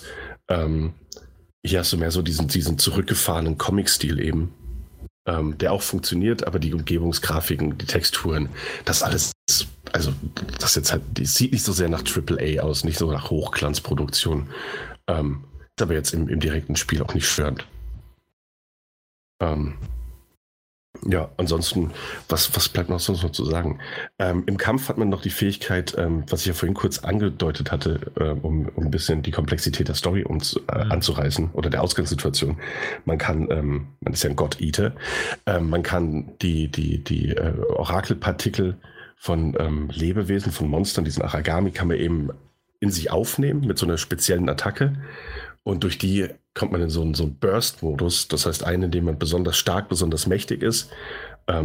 Kennt man ja auch aus anderen Hack-and-Slays oder Action-Rollenspielen, dass man dann in so einen besonders aggressiven Modus kommt. Dann hat man dann, Entschuldigung, da hat man dann auch neue Fähigkeiten zur Verfügung oder stärkere Kombos. Und dieser Burst-Modus verläuft in 3 Stufen. Das heißt, wenn man Gegner absorbiert, die dann noch am Leben bleiben. Man schwächt sie dadurch nur. Kann man aber mehrere Male machen oder auch auf mehrere Gegner gemünzt. Dann hat das so ein 3-stufiges System und man wird halt immer stärker und stärker, je mehr man das macht. Bietet sich bei vielen kleinen Gegnern natürlich nicht so an, aber wenn man nebenher noch einen richtig großen Brocken hat, kann man das halt ganz wunderbar kombinieren, um sich quasi mehr Kraft aus den kleinen Gegnern zu saugen, die man dann in den großen wieder investieren kann. Und wenn man mit KI-Begleitern unterwegs ist, gibt es so ein Link-System. Das heißt, unterschiedliche Begleiter haben unterschiedliche Fähigkeiten. Kämpft man mit denen lange genug gegen bestimmte Gegner oder allgemein in der Gruppe, kann man sich mit denen verbinden und hat dann besondere Buffs zur Verfügung, wie zum Beispiel, dass man besonders unanfällig ist gegen den und den Schaden oder dass man besonders hart austeilen kann oder dass man sich schneller regeneriert und sowas. Ist ganz schön, kann man dann später halt auch, wenn man sich die Gruppenmitglieder auswählen kann, ein bisschen variieren. Ansonsten kann und will ich gar nicht so viel mehr dazu sagen, außer dass es sich halt, dass ich es mochte, dass es eben dieses Monster Hunter-artige an sich hatte, aber gleichzeitig irgendwie eine andere Zielgruppe bedient. Mhm. Zu der ich mich jetzt halt einfach mal zählen würde, weil es mir wirklich Spaß gemacht hat, mich so ein bisschen in dieser übertriebenen Anime-Geschichte zu verlieren, wo ich am Anfang noch nicht mal mehr was verstanden habe, was aber eigentlich auch ganz schön ist manchmal. Ist ein solider kleiner Titel, absolut empfehlenswert für Leute, die ein schnelles Hack'n'Slay wollen, die den Anime-Style mögen, die mit Monster Hunter eventuell auch einfach Spaß hatten und nochmal was Ähnliches wollen, das aber vielleicht nicht ganz diese taktische Klasse erreicht. Ja, aber absolut anspielenswert. Hatte eine ganz gute Zeit damit, muss ich sagen. Ja, ich hatte schon ein paar Mal von God Eater gehört, aber irgendwie ist die Serie nie an mich rangegangen und ich weiß jetzt aber tatsächlich von deinen Erzählungen her auch warum, weil tatsächlich ist es auch auf der Vita und so weiter, ja, Monster Hunter geht ja auch nicht an mich. Ja, klar. Wenn das tatsächlich ein Spiel aber wäre, wenn mich Monster Hunter interessiert, dann wäre God Eater sicherlich auch mal eine Alternative, was du ja auch gesagt hast. Vielleicht sogar eine bessere. Oder eine andere zumindest. Ja, eine andere, weil es halt eben mit größeren Wert auf Story legt. Ne? Genau, ja. Richtig. Gerade aber auch dieses japanisch Übertriebene, so was ich so mitbekommen habe. Ne? Ja. Und das ist, aber du erkennst halt auch einfach diese Parallelen durchaus, die man sich damals wahrscheinlich bei der Entwicklung bei Bandai auch ganz explizit mit eingebaut hat. Also dass es halt auch diese riesigen, übertriebenen Waffen gibt, die man dann auch auf Knopfdruck morphen kann, damit sie anders aussehen. Also es gibt halt schon sehr viele offensichtliche Parallelen. Aber es ist ganz interessant zu sehen, dass man halt einfach eine andere Marschrichtung eingeschlagen hat. Und doch, war ein überraschender kleiner Titel. Ich hatte von der Reihe auch schon häufiger gehört. Aber die sind ja bisher, bis auf eine überarbeitete Fassung, waren die ja immer nur für Handhelds. Und der zweite auch Teil. Für die Vita, ne? Deswegen ist es mir nämlich irgendwie mal. Ich meine auch für die Vita, PSP oder Vita. Und der zweite Teil wurde aber irgendwie überarbeitet für die PlayStation 4 nochmal veröffentlicht. Und jetzt war God Eater 3 halt aber quasi der erste Teil, der von Grund auf für eine Heimkonsole entwickelt wurde. Ja, das heißt, wahrscheinlich auch deshalb, weil Monster Hunter auf die großen Konsolen gekommen ist. Könnte ich mir vorstellen. Das wäre eine Idee, ja. Ja. Genau. Okay. Das mal als kleinen spontanen Ausflug. Richtig. Der andere kleine spontane Ausflug, relativ spontan, ist jetzt noch Devil May Cry 5. Mhm. Die Demo. Tada. Genau. Ja, weil kommt ja erst am 8.3. raus, also dauert noch so knapp 3 Wochen. Ja. Dauert es noch, bis es rauskommt. Aber es gibt eine Demo, die im Store verfügbar ist. Noch nicht mal irgendwie, ich habe mich hier privilegiert eingeschrieben und bekomme sie. Als wäre schön gewesen, weil ich mag, wie ihr mitbekommen habt, Alphas und Betas sammeln.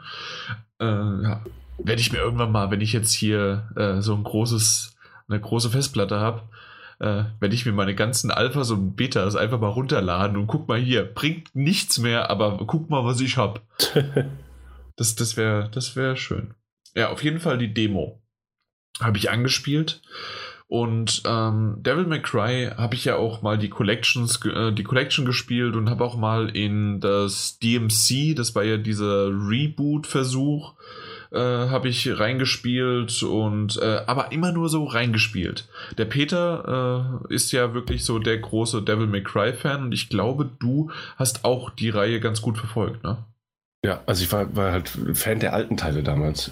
Gerade der erste Teil ist bei mir hoch und runter gelaufen. Na gut, der zweite war ja scheiße. Ja, absolut, ja. Der dritte war wieder sehr gut, aber war ein Kunststück bei dem zweiten. Mhm. Aber Teil 4 habe ich nie gespielt. Okay. Das Reboot allerdings habe ich ganz gerne gespielt. So, das war halt was völlig anderes. Ja. Man konnte es aber mal spielen. Also vom Spielstil war es ja trotzdem noch ganz ähnlich. Mhm. Jo, gut. Auf jeden Fall habe ich halt mal mich reingeschnetzelt sozusagen und es sind halt wirklich, na gut, du hast dein Schwert, du hast deine Waffen und du hast deine Special-Attacken, die in dem Fall, ich weiß nicht, ob das schon immer so war, aber auf jeden Fall jetzt über deinen Arm gesteuert wird. Also du hast 4 verschiedene Anführungszeichen Munitionsmöglichkeiten für deinen Arm und hast da dann Auswahlmöglichkeiten, um Gegner damit zu plätten. Also das gab es so früher noch nicht, also zumindest nicht zu meinen aktiven Zeiten. Okay. Ist aber auch eine andere Hauptfigur aktuell. Mhm. Also nicht dieser obligatorische Dante, sondern jemand anders. Richtig. Auf jeden Fall, was das Geilste eigentlich an dem war, ist, dass du diesen Mech-Arm, den ich jetzt mal so nenne, unter anderem dafür nutzen kannst, weil du den nämlich abkoppeln kannst und darauf zu fliegen. Du hast quasi ein Marty McFly zurück in die Zukunft Hoverboard. Und damit bist du dann unterwegs, während du um Gegner herumschwirrst und die dann schnetzelst oder dann natürlich abspringst von dem Hoverboard und dann trotzdem in der Luft halt deine Kombos schnetzelst, bis auf der rechten Seite irgendwann von D auf C, auf B, auf A und dann auf SS für ich weiß es gar nicht mehr. Super stylisch. Ja, sowas war das tatsächlich. Ja, also irgendwie super stylisch, irgendwie sowas ist es dann hochgesprungen. Also da nach A kommt S und dann noch SS. Also ja, wer kennt das nicht? Wir haben es letztes Mal erst drüber gesprochen, warum nach A nicht einfach Schluss ist. Aber das Ganze ist bei jeder Kombination möglich und insgesamt ist das für das ganze Level dann entscheidend hochgerechnet und so bekommt man ja seine Punkte und seinen Highscore, was viele dann auch darauf abzielen. Generell ganz normal, völlig übertrieben, das actionmäßig und die Welt ist völlig teilweise jetzt eklig, weil da die irgendwelche Tentakeln und Okkupanten und irgendwelche eierlegenden Dinger da rum seuchen und fleuchen. Dass man Larven braucht, um Türen zu öffnen. Ja, genau sowas. Du brauchst Larven, um den Abschnitt frei zu belegen und so weiter. Und dann hast du Zwischengegner und Endbosse. Und da weiß ich nicht, ob das früher schon war oder ob ich was verpasst habe oder ob es nur in der Demo so ist, was ich aber nicht glaube, weil das wäre doof, wenn das nicht repräsentativ für das Endspiel ist. Ich bin bei dem ersten großen Boss, der ist wirklich relativ groß, der andere war noch ein bisschen kleiner, davor bin ich gestorben. Nachdem ich ihn aber wenigstens so 2 Drittel runtergekloppt hatte. Mhm. Und dann bin ich gestorben und dann konnte ich von Anfang an anfangen. Ja, also nicht irgendwie. Da habe ich auch aufgehört zu spielen. Okay, gut. Also das ist normal, ja? Also ist das auch im Spiel so, oder? Tatsächlich meine ich, war das früher nicht ganz so extrem, aber da gab es faire Rücksetzpunkte. Die haben sie doch nicht mehr alle. Aber da fand ich glaube auch tatsächlich, dass es nur für die Demo so sein wird, weil, ansonsten brauchst du das auch nicht spielen. Nee. Wir reden halt wirklich, also das waren schon 20 Minuten? Ja, klar. 20 Minuten ungefähr wieder zurückgesetzt. Ja. Nee, danke. Also ich habe das einmal dann nochmal gemacht.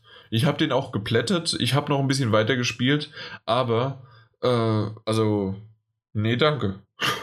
Ich glaube aber auch nicht, dass es so sein wird. Ich bin gespannt. Wir werden den Titel anfragen.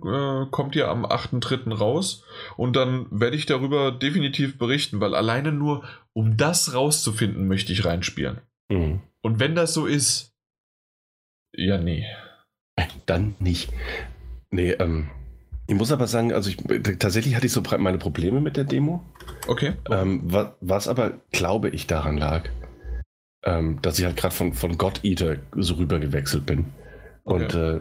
Und dass er natürlich dann auch noch ein anderes Kampfsystem voraussetzt. Aber gleichzeitig so meine Muskelreflexe halt dieses Kampfsystem anwenden wollten. Ich häufig auch einfach getroffen wurde, weil ich mit Air irgendwie ausweichen wollte und das nicht so funktioniert hat, wie ich das gewohnt war. Hatte ich so meine Probleme mit, ansonsten hat das sehr gut funktioniert und spätestens, wenn man sich dann an diesem an dem Truck seinen Doppelsprung gekauft hat, wurde es auch cooler. Und die Bewegung, die Vertikalität und so ein bisschen die Leute in die Höhe schlagen und dann hochspringen, nach unten schießen. Da hast du schon wieder ganz coole Moves draus. Bin gespannt, wie sie das... Ganz kurz, du hast den Truck eben nur so beiläufig erwähnt. Ich hatte noch gar nicht. Also in dem Truck kannst du dich halt upgraden. Das ist so deine, in Anführungszeichen, Basis.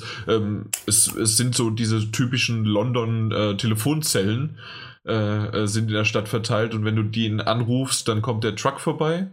Oder Van ist es eher. Das ist ein Van. Und dort kannst du dann dich upgraden gegen Orbs, die du eingesammelt hast. Genau. Das sind so rote Orbs, die man finden kann, die man dann in neue Fähigkeiten und Waffen, Arm-Upgrades und sowas investieren kann. Wobei ich sagen muss, also von außen sieht das alles ganz cool aus. Ich mag auch diese Telefonzellen, mag auch den Van als solchen, mit diesem Devil May Cry Schriftzug drauf in Neonfarben. Aber was da drin passiert, das muss ich mir irgendwann mal erklären, was das soll. Nur gewartet, dass er anfängt, sich auszuziehen. Ganz seltsame Stimmung in diesem Van. Vielleicht lag es ja am Van und an dir. Und an deinen Erfahrungen von früher. Hör mal. Also ich hatte diesen Vibe nicht. Nur weil ich Mitglied der Scooby-Doo-Band-Gang war. Nee, tatsächlich. Du warst einer der Geister, die sich einfach nur einen Laken übergezogen haben. Ich hatte eine äußerst komplexe Gorilla-Maske.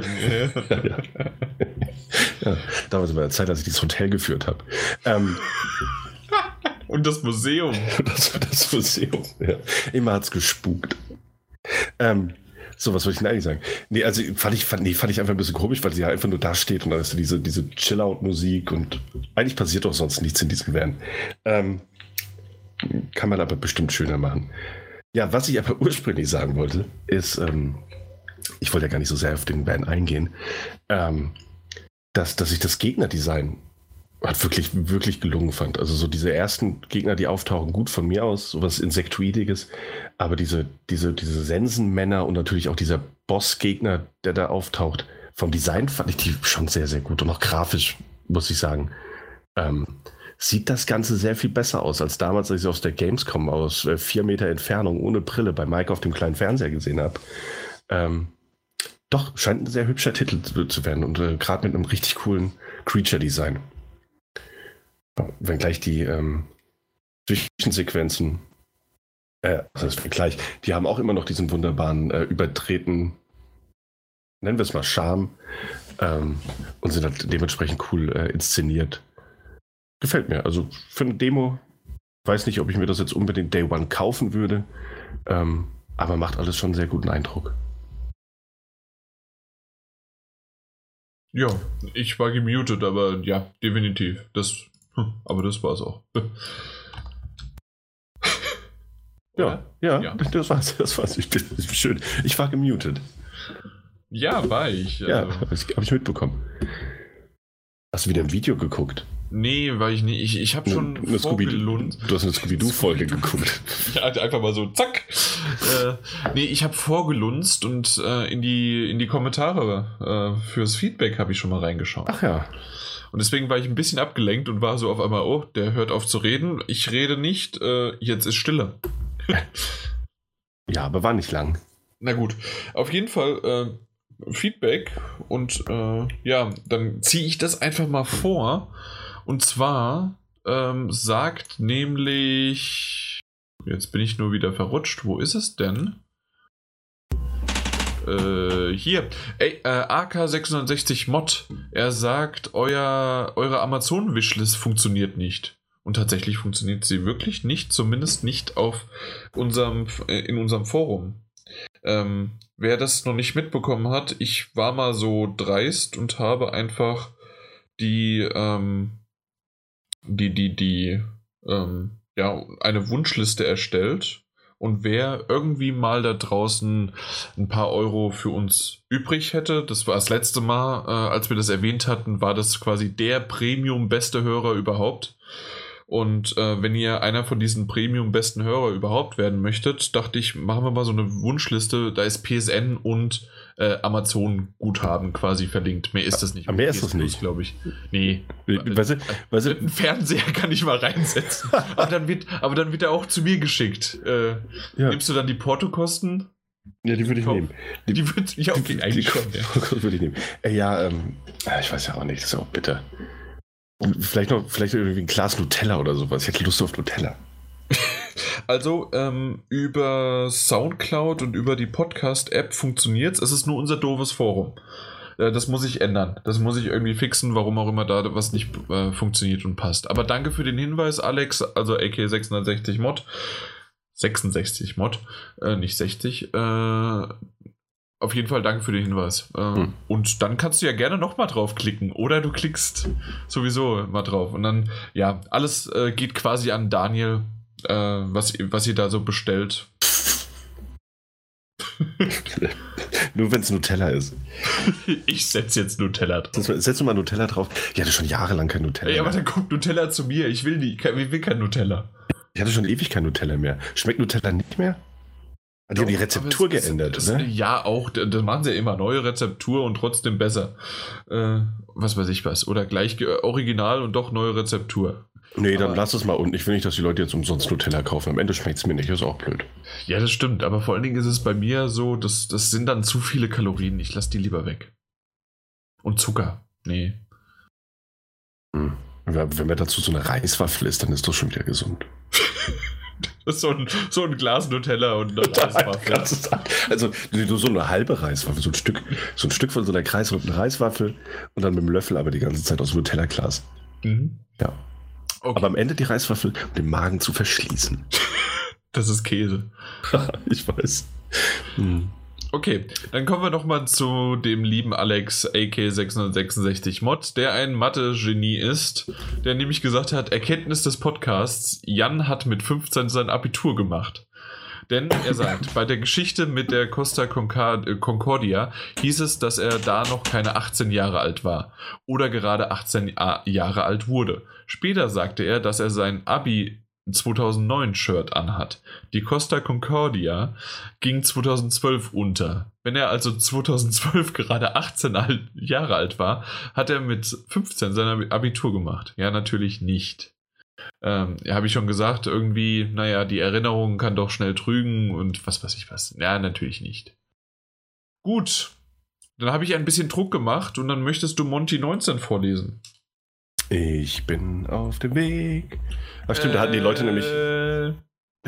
nämlich plötzlich nur 7 Stunden Zeit, um Feedback zu äußern, weil das eine spontane Aufnahme war. Folge 124 war echt gut. Bitte was? Vor allem der Part über Fortnite. Bitte was? Folge 124. Ja, die hast du bis heute noch nicht gehört. Wir sind ja auch schon bei 227, oder? Ich meine, ich denke, er meint so 124. Ich glaube, er hört rückwärts, weißt du? Ja, weil ich glaube, in der Folge 124 haben wir nicht über Fortnite geredet. Vielleicht haben wir gesagt, Epic Games hat da so ein neues Spiel angekündigt. Fortnite. Nee. Nee, natürlich nicht. Ja. Natürlich nicht. Habe es auch schon ein paar Mal versucht, allerdings ist das Bauen das Problem für mich. Die anderen Podcasts sind noch auf meiner Agenda. PS, besprecht bitte Apex Legends. Nächste Woche, haben wir schon erwähnt. Nächste Woche, das wird spannend. Ja, nach kommt War. Und zwar Yoshi 486 mit War Zeitdruck. Und überraschend doch sobald die nächste Folge. Das freut.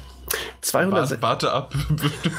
Das ist die schlechteste Folge, die wir je gehört haben. 228 waren wir, das wird gut. Nee, 226 war wie immer sehr unterhaltsam. Ihr habt mich eurem Gebabbel inzwischen zu einem Podcast-Fan gemacht. Bei manchen Arbeiten hier im Büro kann ich gut welche nebenbei hören. Deswegen nochmal noch eine Frage zur Erweiterung meines Horizonts. Welche könnt ihr denn zum und um das Thema Gaming noch so empfehlen? Englisch ist auch kein Problem, falls ihr auch da Empfehlungen habt. Daddelgebabbel und Spielzeit bin ich inzwischen regelmäßig dabei, sofern man bei Spielzeit von regelmäßig sprechen kann. Sehr gut. Über Google findet man ja noch massig andere Podcasts, aber mich würden einfach eure Empfehlungen dazu interessieren. Genau. Als erstes hätte ich natürlich, weil ich das bis dahin noch nicht gelesen hatte, natürlich hätte ich da dann Spielzeit nennen müssen. Mhm. Das bin ich vertraglich zu verpflichtet. Aber ansonsten haben natürlich erstmal unsere Zuhörer jede Menge Werbung für andere Podcasts gemacht. Unter anderem der Alex, der ist übrigens ein Spammer, ne? Der hat 8-mal irgendwie hier was geschrieben. Und er schreibt: The Pod, der Games-Podcast von Jochen Gebauer, André Peschke und Sebastian Stange, alles Ex-Mitarbeiter der GameStar. Und Auf ein Bier ist quasi die kostenlose Variante und die bringen auch immer mal wieder Formate auch von ihren bezahlbaren Sachen ins Kostenlose rein, aber ansonsten muss man schon Bäcker sein, um einen bestimmten RSS-Feed zu bekommen, um alles zu haben. Kann ich absolut so sagen, die machen echt Spaß. Es gibt manche Sachen, die überspringe ich dann doch lieber und ich bin bisher, gebe ich offen zu, kein Bäcker, weil ich ansonsten, ich habe so viel, ich komme gar nicht hinterher und da reichen mir schon die kostenlosen Versionen davon. Ab und zu mal hätte ich gern vielleicht die eine oder andere Spielbesprechung, die wirklich hinter der Paywall sich versteckt, dann gehört. Aber na gut, dann ist es halt so. Ja.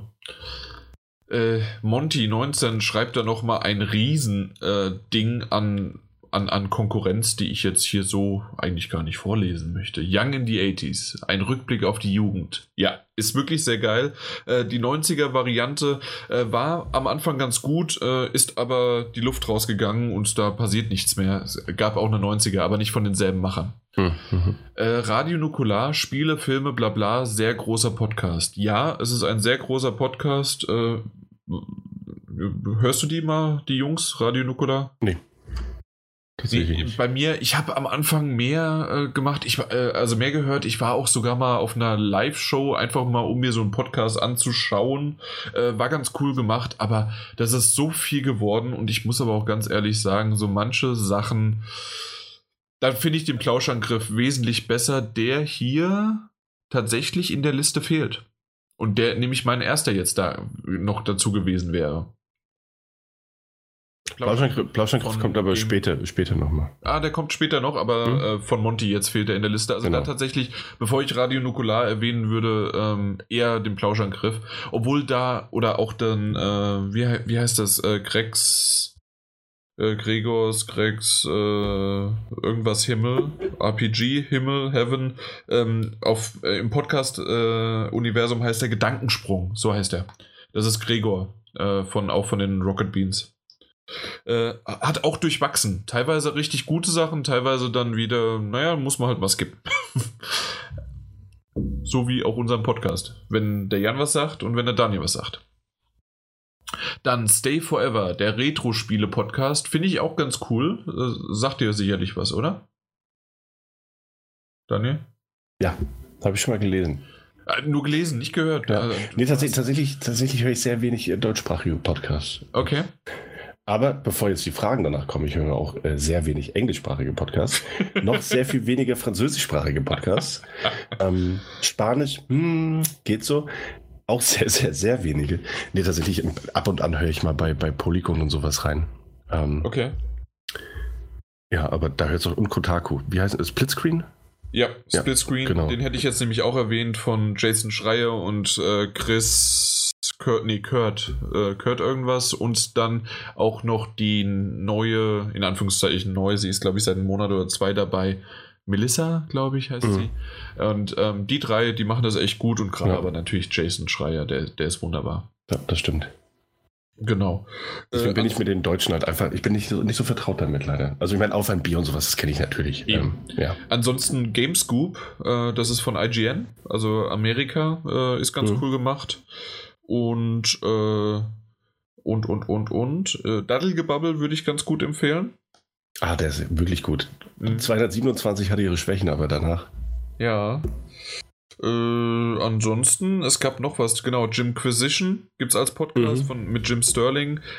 Dieses Spin-off Doctors und was er da so alles Mögliche hat zwischendurch, höre ich mir nicht an, aber die regulären Folgen, die dann auch tatsächlich eine Zahl haben, die sind wirklich cool gemacht, und man muss die Stimmen, also beide, einmal von Laura und einmal auch von Jim, man muss sie mögen, sie sind wirklich gewöhnungsbedürftig, aber ich mag die Art, wie sie reden, und oh Gott, wie heißt der Basslastige? Ich weiß nicht, wie sein Name ist, aber da merkt man wieder. Deswegen sage ich am Anfang immer lieber gern nochmal meinen Namen, und selbst dann vergisst man es.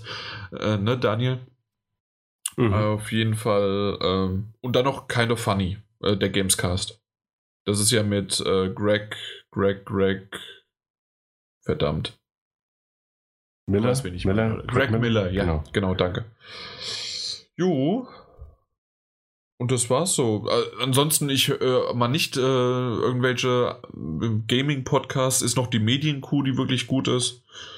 Und Pen and Paper gefällt mir gut. Das ist auch von den Rocket Beans. Da erzählen sie schöne Pen and Paper-Geschichten. Und auch irgendwo ist er. Wo ist er denn? Nee, der ist weiter vorne. Und zwar heißt er Brooks Vermächtnis. Brook mit B-R-O-O-K. Und das ist auch ein schöner Rollenspiel-Podcast. Die erzählen eine tolle Geschichte. Kann man sich anhören. Gut, ich denke. Er sagt noch, GameStar hat mich früher interessiert, jetzt gar nicht mehr. Oben auf ein Bier, Podcast ohne richtigen Namen. Sehr cool und witzig. Ede von den Beans ist dabei. Ja, methodisch inkorrekt. Wissenschaft interessant und witzig. Okay, das hört sich ganz gut an. Gut, willst du noch was? Den Sascha möchte ich eigentlich gerne überspringen. B-Pack würde ich kurz. Weil das hatten wir tatsächlich nicht drin, ne? Also gelesen, okay, ja. Zum Thema Quantic Dream.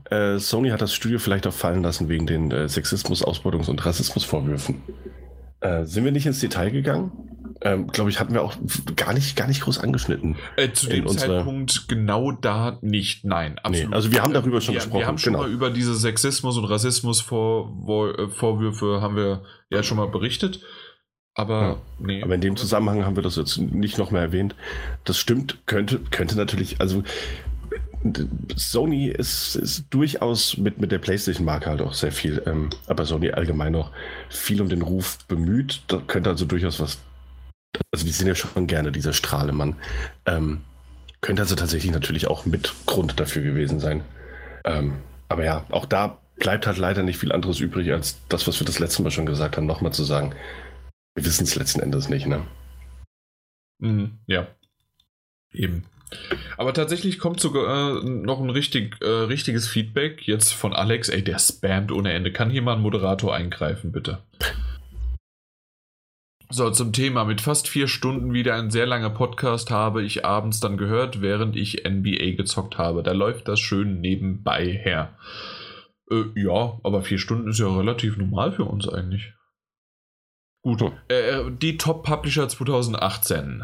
Bitte weniger Listen, es wird langsam etwas eintönig. Ich denke aber, das Smiley hinten dran war ein Spaß und ein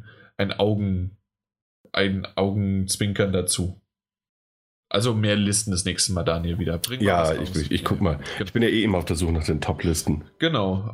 So, dann reden wir über Resident Evil 2. Das Original, da hat er damals auch gezockt, reizt mich nicht mehr so wirklich.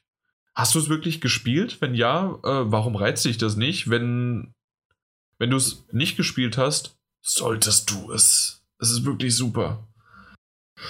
Kingdom Hearts 3 sei nicht sein Spiel, das ist okay. Life is Strange 2, Episode 2 nicht mein Spiel, Teil 1 nie beendet wegen eines Bugs. Das hat er schon mal gesagt. Dann beende es doch endlich mal. Die haben es doch sicherlich gepatcht. Wenn nicht, mach halt Life is Strange 2 draus, das ist auch okay. Dawning. Kann mich nicht mehr daran erinnern, was das für ein Spiel ist und was ihr da geredet. Ja, danke. Metagames hat er schon drüber gesprochen. Vielleicht einfach als Tabelle in jedem Podcast-Thread dazu, wie der aktuelle Stand ist.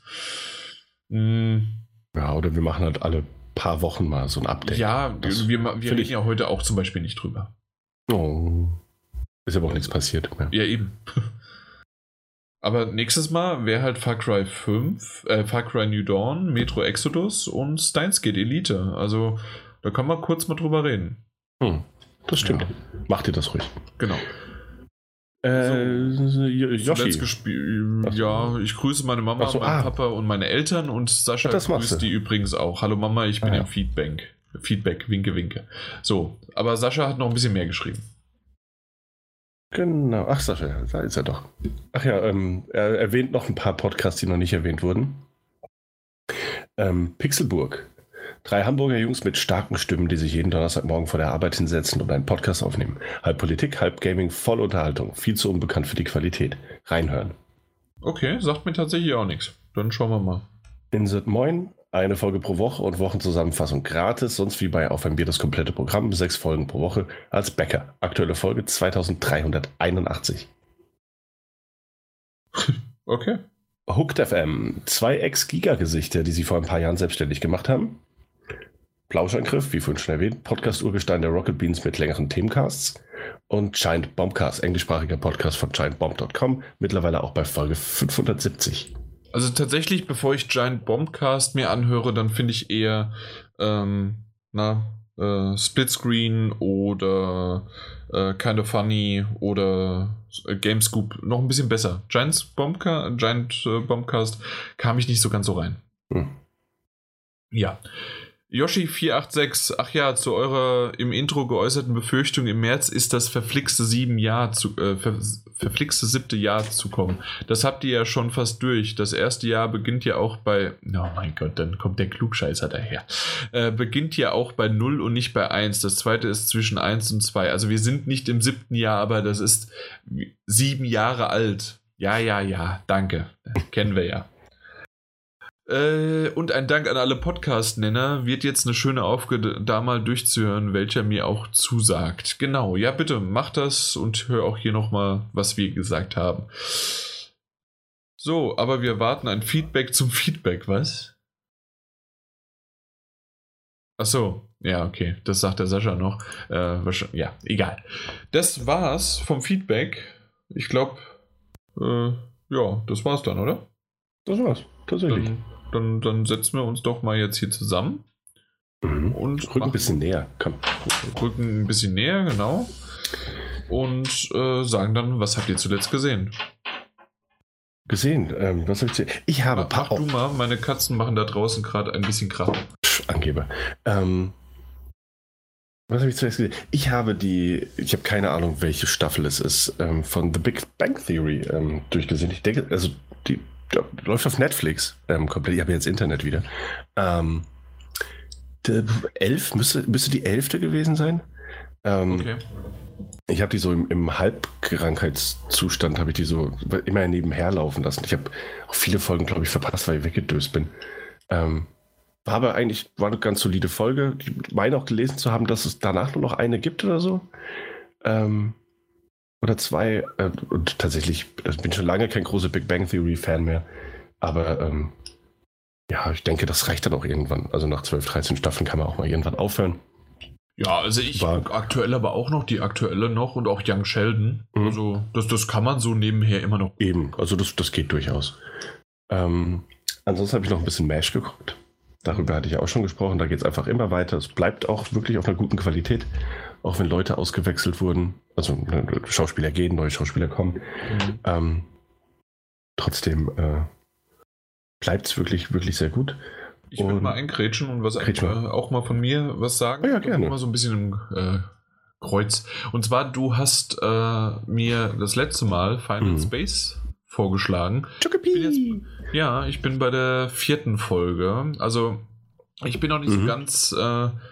Ich habe die immer mal wieder geschaut während der Zugfahrt, aber während der Zugfahrt habe ich auch dann irgendwann was gespielt. Deswegen kam ich nicht mehr zum Gucken. Mhm. Und das muss einfach irgendwann mal... Es wird weitergeführt, weil das wirklich so eine schöne Serie. Final Space. Macht Spaß, gibt's auf Netflix, ja. Hat ein paar ganz gute Ideen, ne? Also, ja, doch. Ja, war cool gemacht. Jetzt bin ich wieder dran mit was sagen, ne? Mhm. Ja, jetzt wird's problematisch, weil ich habe gar nicht mehr so viel, wenn ich überhaupt noch was habe. Okay, dann mach du noch mal weiter. Ich habe doch irgendwas gesehen. Ich habe Dark weitergeschaut. Nachdem wir die ersten 3 Folgen gesehen haben und lange Zeit pausiert haben, haben wir jetzt Dark tatsächlich, es sind ja nur 10 Folgen, aber immer so 40 bis 50 oder sogar mal 60 Minuten.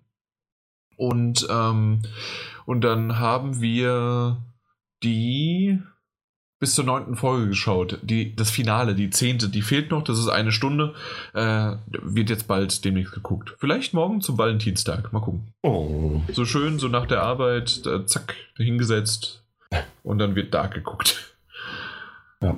Ich habe nochmal angefangen, Luther zu schauen. Das sollte, glaube ich, auch auf Netflix. Ja, war auch auf Netflix. Mhm. Eine BBC One-Serie mit dem wunderbaren Idris Elba in der Hauptrolle, der einen Detective spielt, der halt auch so seine Probleme hat, die Fassung zu bewahren und gerne mal ein bisschen ausflippt, aber halt ein brillanter Ermittler ist gleichzeitig. Und wer Idris Elba kennt, der auch den Heimdall in Tor spielt, weiß, was es für eine beeindruckende Erscheinung ist. Und er spielt auch wirklich sehr, sehr gut. Und ich habe letztes Jahr, glaube ich, oder vorletztes Jahr die 4. Staffel geguckt. Die 5. ist jetzt irgendwie raus.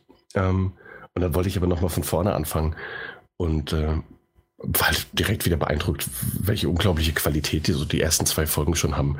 Also vom Writing, also vom Acting.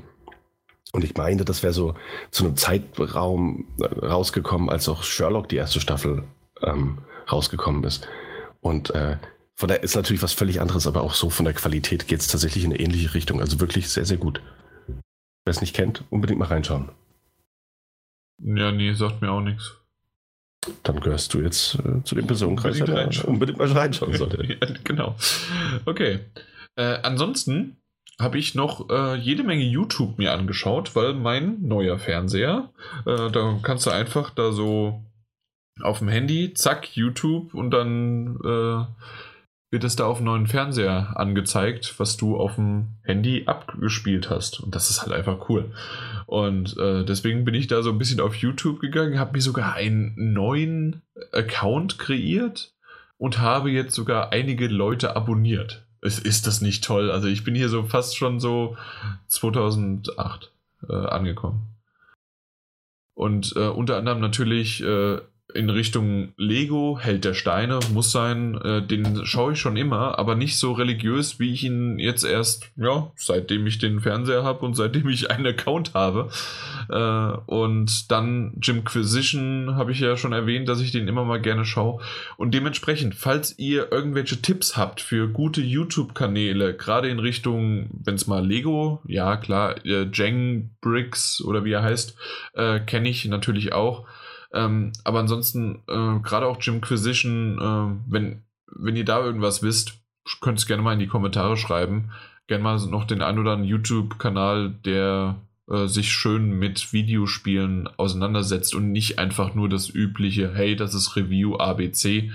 Das brauche ich nicht, weil das machen wir ja selbst. Ja. Na gut. Ansonsten war es das von meiner Seite und deine sowieso, ne? Ja, genau. Was habt ihr zuletzt gespielt? Da bin ich komplett raus. Okay. Komplett. Ja, super. Keine Zeitreise. Keine Zeitreise. Ja, du hast keine Zeit, nie eine Zeit, ganz klar. Du hast nicht mal eine Uhr. So. Doch, auf meinem Smartphone, mein lieber Freund. Smash Brothers Ultimate weitergespielt, weil einmal im Monat treffen wir uns mit Freunden und so 5 bis 7 Leute. Diesmal waren es wirklich, wir waren zu 7. Es war ziemlich voll auf der Map, auf der Stage und ja, da haben wir uns gegenseitig geprügelt. Das war ziemlich cool. Das machen wir so einmal im Monat. Der nächste ist wieder im März angesetzt. Und ja, das werden wir regelmäßig machen. Wieder wie früher. Ansonsten habe ich Pokémon Let's Go. Und deswegen habe ich tatsächlich Final Space. Übrigens habe ich zuletzt gespielt und zuletzt gesehen. Verwechselt, fällt mir gerade auf. Auf jeden Fall. Also nicht verwechselt, sondern vertauscht von der Reihenfolge.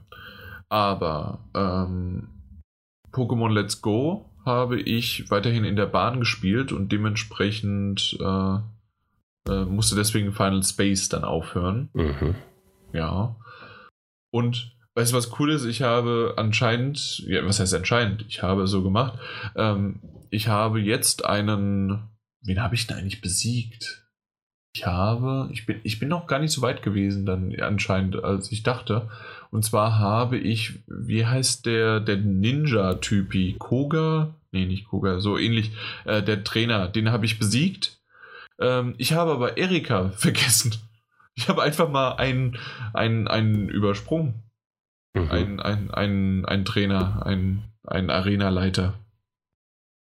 Muss ich jetzt zurückgehen und noch den besiegen. Irgendwie ist da was schiefgelaufen. Ich weiß nicht was, ob das wegen der Pause war oder sonst wie was, aber auf jeden Fall habe ich die Erika einfach vergessen. Verpasst.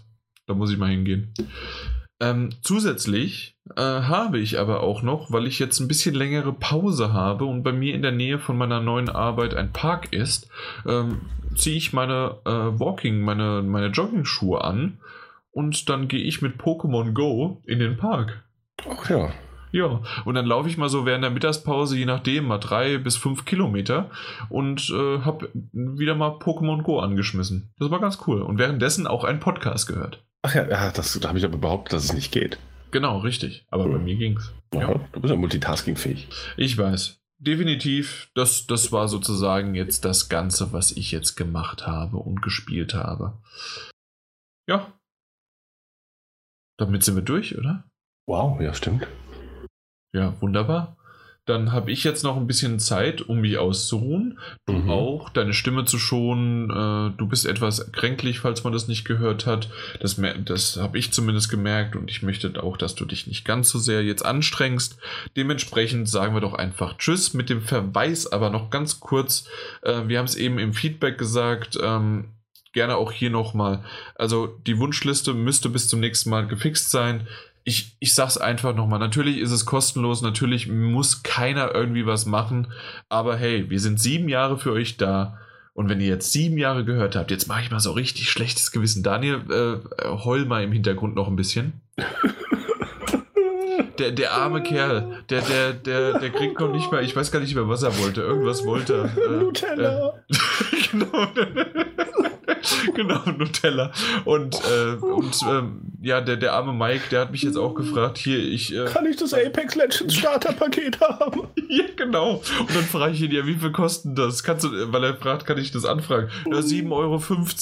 Nicht mal 7,50 Euro kann sich der Mike leisten. Also deswegen, liebe Leute da draußen, falls ihr was Gutes tun wollt, im PSN-Guthaben, das Niedrigste ist 5 Euro. Ich weiß, das ist eine große Einstiegshürde. Aber falls da wirklich mal irgendwas geht, wir sind echt euch dankbar. Teilweise unterstützen uns ja natürlich die Publisher dabei, aber vieles wird auch von uns selbst gekauft und teilweise auch doppelt, weil die Leute hier, so der Daniel, dann auch nochmal spielen möchte oder sonst wie was. Und das ist einfach nur so ein kleines Danke. Und jetzt bin ich aber auch schon still, weil ich mag sowas eigentlich nicht zu sagen. Es fällt mir unglaublich leicht, merke ich gerade. Vielleicht hätte ich das viel früher schon machen sollen für uns. Aber auf jeden Fall ist das nicht wirklich etwas, was wir unbedingt wollen, verlangen. Aber es wäre cool, wenn es passiert. Ja. Und ansonsten natürlich hilft uns auch immer ganz hervorragend die Mundpropaganda. Erzählt von uns, Danke. Erzählt, wie wunderbar wir sein können, wenn wir theoretisch sein könnten, erzählt, was, wenn wir euch belustigen, wenn wir euch wütend machen, das ist ja auch schön, alles die Bandbreite der Emotionen, die wir in euch hervorrufen können. Bewertet uns auch gerne mal. Gerne mit 5 Sternen, alles darunter akzeptieren wir schlichtweg nicht. Auch wenn ihr wütend seid. Auch wenn ihr wütend seid und wir euch wütend seid, dann gibt wütende 5 Sterne. Also 5 Sterne, gerne wieder. Nein, bitte, also das ist auch schon, also tatsächlich muss ja nicht immer irgendwie Geld über die Ladentheke wandern. Aber erzählt doch gerne mal. Das ist ja kein Geld, da musst du auch vorsichtig sein, das ist kein Geld. Nein. Das ist Guthaben, das irgendwie geschenkt worden ist. Genau. Anders hätte ich es auch nicht gemeint. Nee, aber gerne auch weitererzählen. Wenn so Fragen aufkommen nach den Podcasts, darf auch gerne mal Daddelgebabbel fallen. Im Forum, jetzt hat es wenig Sinn gemacht, war ja für uns Feedback. Aber sonst sehr, sehr gerne. Darüber freuen wir uns nämlich auch. Auch der Mike freut sich darüber, auch wenn er jetzt nicht sagen kann. Ja, absolut. Richtig. Dementsprechend sagen wir einfach nur noch Tschüss, bis zum nächsten Mal. Macht's gut. Danke. Ahoi, hoi. Ja, wunderbar. Ja. Das war eine runde, schöne Sache. Manchmal ist ein bisschen gestockt, was auch an meiner Stimme lag. Aber ein bisschen matschig im Kopf auch manchmal. Ja, aber das ist okay. Also ganz ehrlich, 3 Stunden jetzt hier runtergebrütet und dann noch leicht kränklich, das wissen wir doch, dass das so passiert. Aber es hat Spaß gemacht. Alles nach 1,5 Stunden ist doch keiner mehr zurechnungsfähig. Ach, ist das so? Ja. Das ist doch ganz klar. Das weiß man doch. Das ist... Übrigens ist es zurechnungsfähig. Aber ja, das passt schon. Meine Katzen da draußen, die machen einen Radau. Ich muss tatsächlich jetzt dann auch bald mal gucken, was da passiert. Dass die sich nicht gegenseitig umbringen oder sowas. Ich habe ja seit kurzem erst jetzt ein 13 Wochen altes Katerchen. Mhm. Und mein 1,5-jähriger Kater, der ist zwischen Neugierde und völlig aber auch gestresst und genervt von dem kleinen Kerl, der halt wirklich wie so eine Duracell-Hase-Batterie da durch die Gegend reist und saust und fliegt und macht und tut. Und der hört nicht auf. Der hört einfach nicht auf. Und irgendwann kippt er einfach um. Und dann schläft er. Und teilweise sind es nur 10 Minuten, das reicht dem schon wieder. Und dann rennt er wieder durch die Gegend und spielt die ganze Zeit mit halt von unserem Kater, dem Schwanz, und lässt den nicht in Ruhe. Einfach nur die ganze Zeit spielen. Ja. So sanft, die Jungen, so sanft. Ja, das ist wirklich, also wir haben ein Baby hier mit nach Hause gebracht, aber er ist zuckersüß und hoffen wir mal so, in 1 bis 2 Monaten ist er ein bisschen ruhiger geworden. Ja, na gut. Aber kommen wir nochmal zum Podcast selbst. Waren einige Spiele dabei und ich denke, auch wenn wir gerade zu den Demos und Betas, oftmals sind es natürlich auch nur kurze Eindrücke, aber ich denke, das war ganz cool, wie wir die ganze Situation sozusagen zusammengefasst haben. Und ich hoffe, dass auch Leute auch bis zum Schluss dran geblieben sind, die vielleicht nicht ganz so wie ich zum Beispiel, mit einigen Titeln nichts anfangen konnten, aber trotzdem einfach mal, hey, man kann in die Beta reinschauen, man kann in die Demo reinschauen und den Horizont auch erweitern. Genau, vielleicht passt es ja dann doch. Ne? Ja. Und zumindest bei dir hatte man ja auch den Eindruck, dass im Vergleich zur Division Alpha oder so, was gar nichts für dich war, dass du hier zumindest mal gesagt hast, weißt du was, komm, die Stunde nehme ich mir oder was das ist. Ja, aber die Division 1 Alpha habe ich ja auch gespielt. Ja, aber nicht lang, oder? Hatte ich so den Eindruck. Ich weiß nicht, wie lange ich das damals gespielt habe. Vielleicht weniger, ja. Ja, hatte ich so den Eindruck, kam so rüber. Ja, genau. Ansonsten ist jetzt einfach auch die Message stehen lassen können, weißt du? Ja, aber ich wollte dich korrigieren. Danke. Ja. Nee, fand ich schön, hat Spaß gemacht. Spielemäßig. Ganz ehrlich, muss man ein bisschen kritisch sein. Ich konnte zu God Eater natürlich ein bisschen mehr sagen. Die Promier wusste ich auch einfach nicht, was ich da noch sagen soll. Das auch ein bisschen gewissen Umständen zu tun. Hat immer mit dem Spoiler zu tun. Ja, das ist natürlich das ist so ein Story-driven Game, wie wir es ja auch bei den Walking Dead Sachen hatten. Oder den Telltale-Titeln. Ist ein bisschen schwierig. Mhm. Ja. Naja, okay. Aber hat gepasst.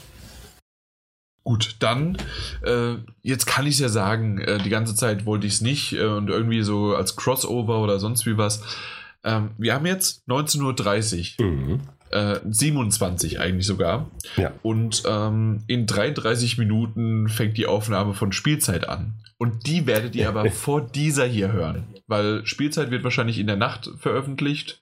Und diese Folge kommt aber erst gegen 12 Uhr am Donnerstag, den 14. an Valentinstag raus. Mhm. Genau. Also ein bisschen später und vielleicht deswegen hört ihr zuerst Spielzeit. Und wenn ihr das jetzt gehört habt, war das aber eigentlich vor der Spielzeit. Ist das nicht genial, Daniel? Es ist genial, ist vor allem für mich genial, weil ich kann es ja chronologisch richtig erleben, weil ich war ja dabei. Genau, nur dass du halt den Spielzeit-Podcast nicht hörst. Das wird zu anstrengend mit diesem Bunzer. Genau, richtig. Einmal reicht. Okay, dann Daniel, mach's gut. In diesem Sinne. Wir hören uns. Bis dann. Tschüss.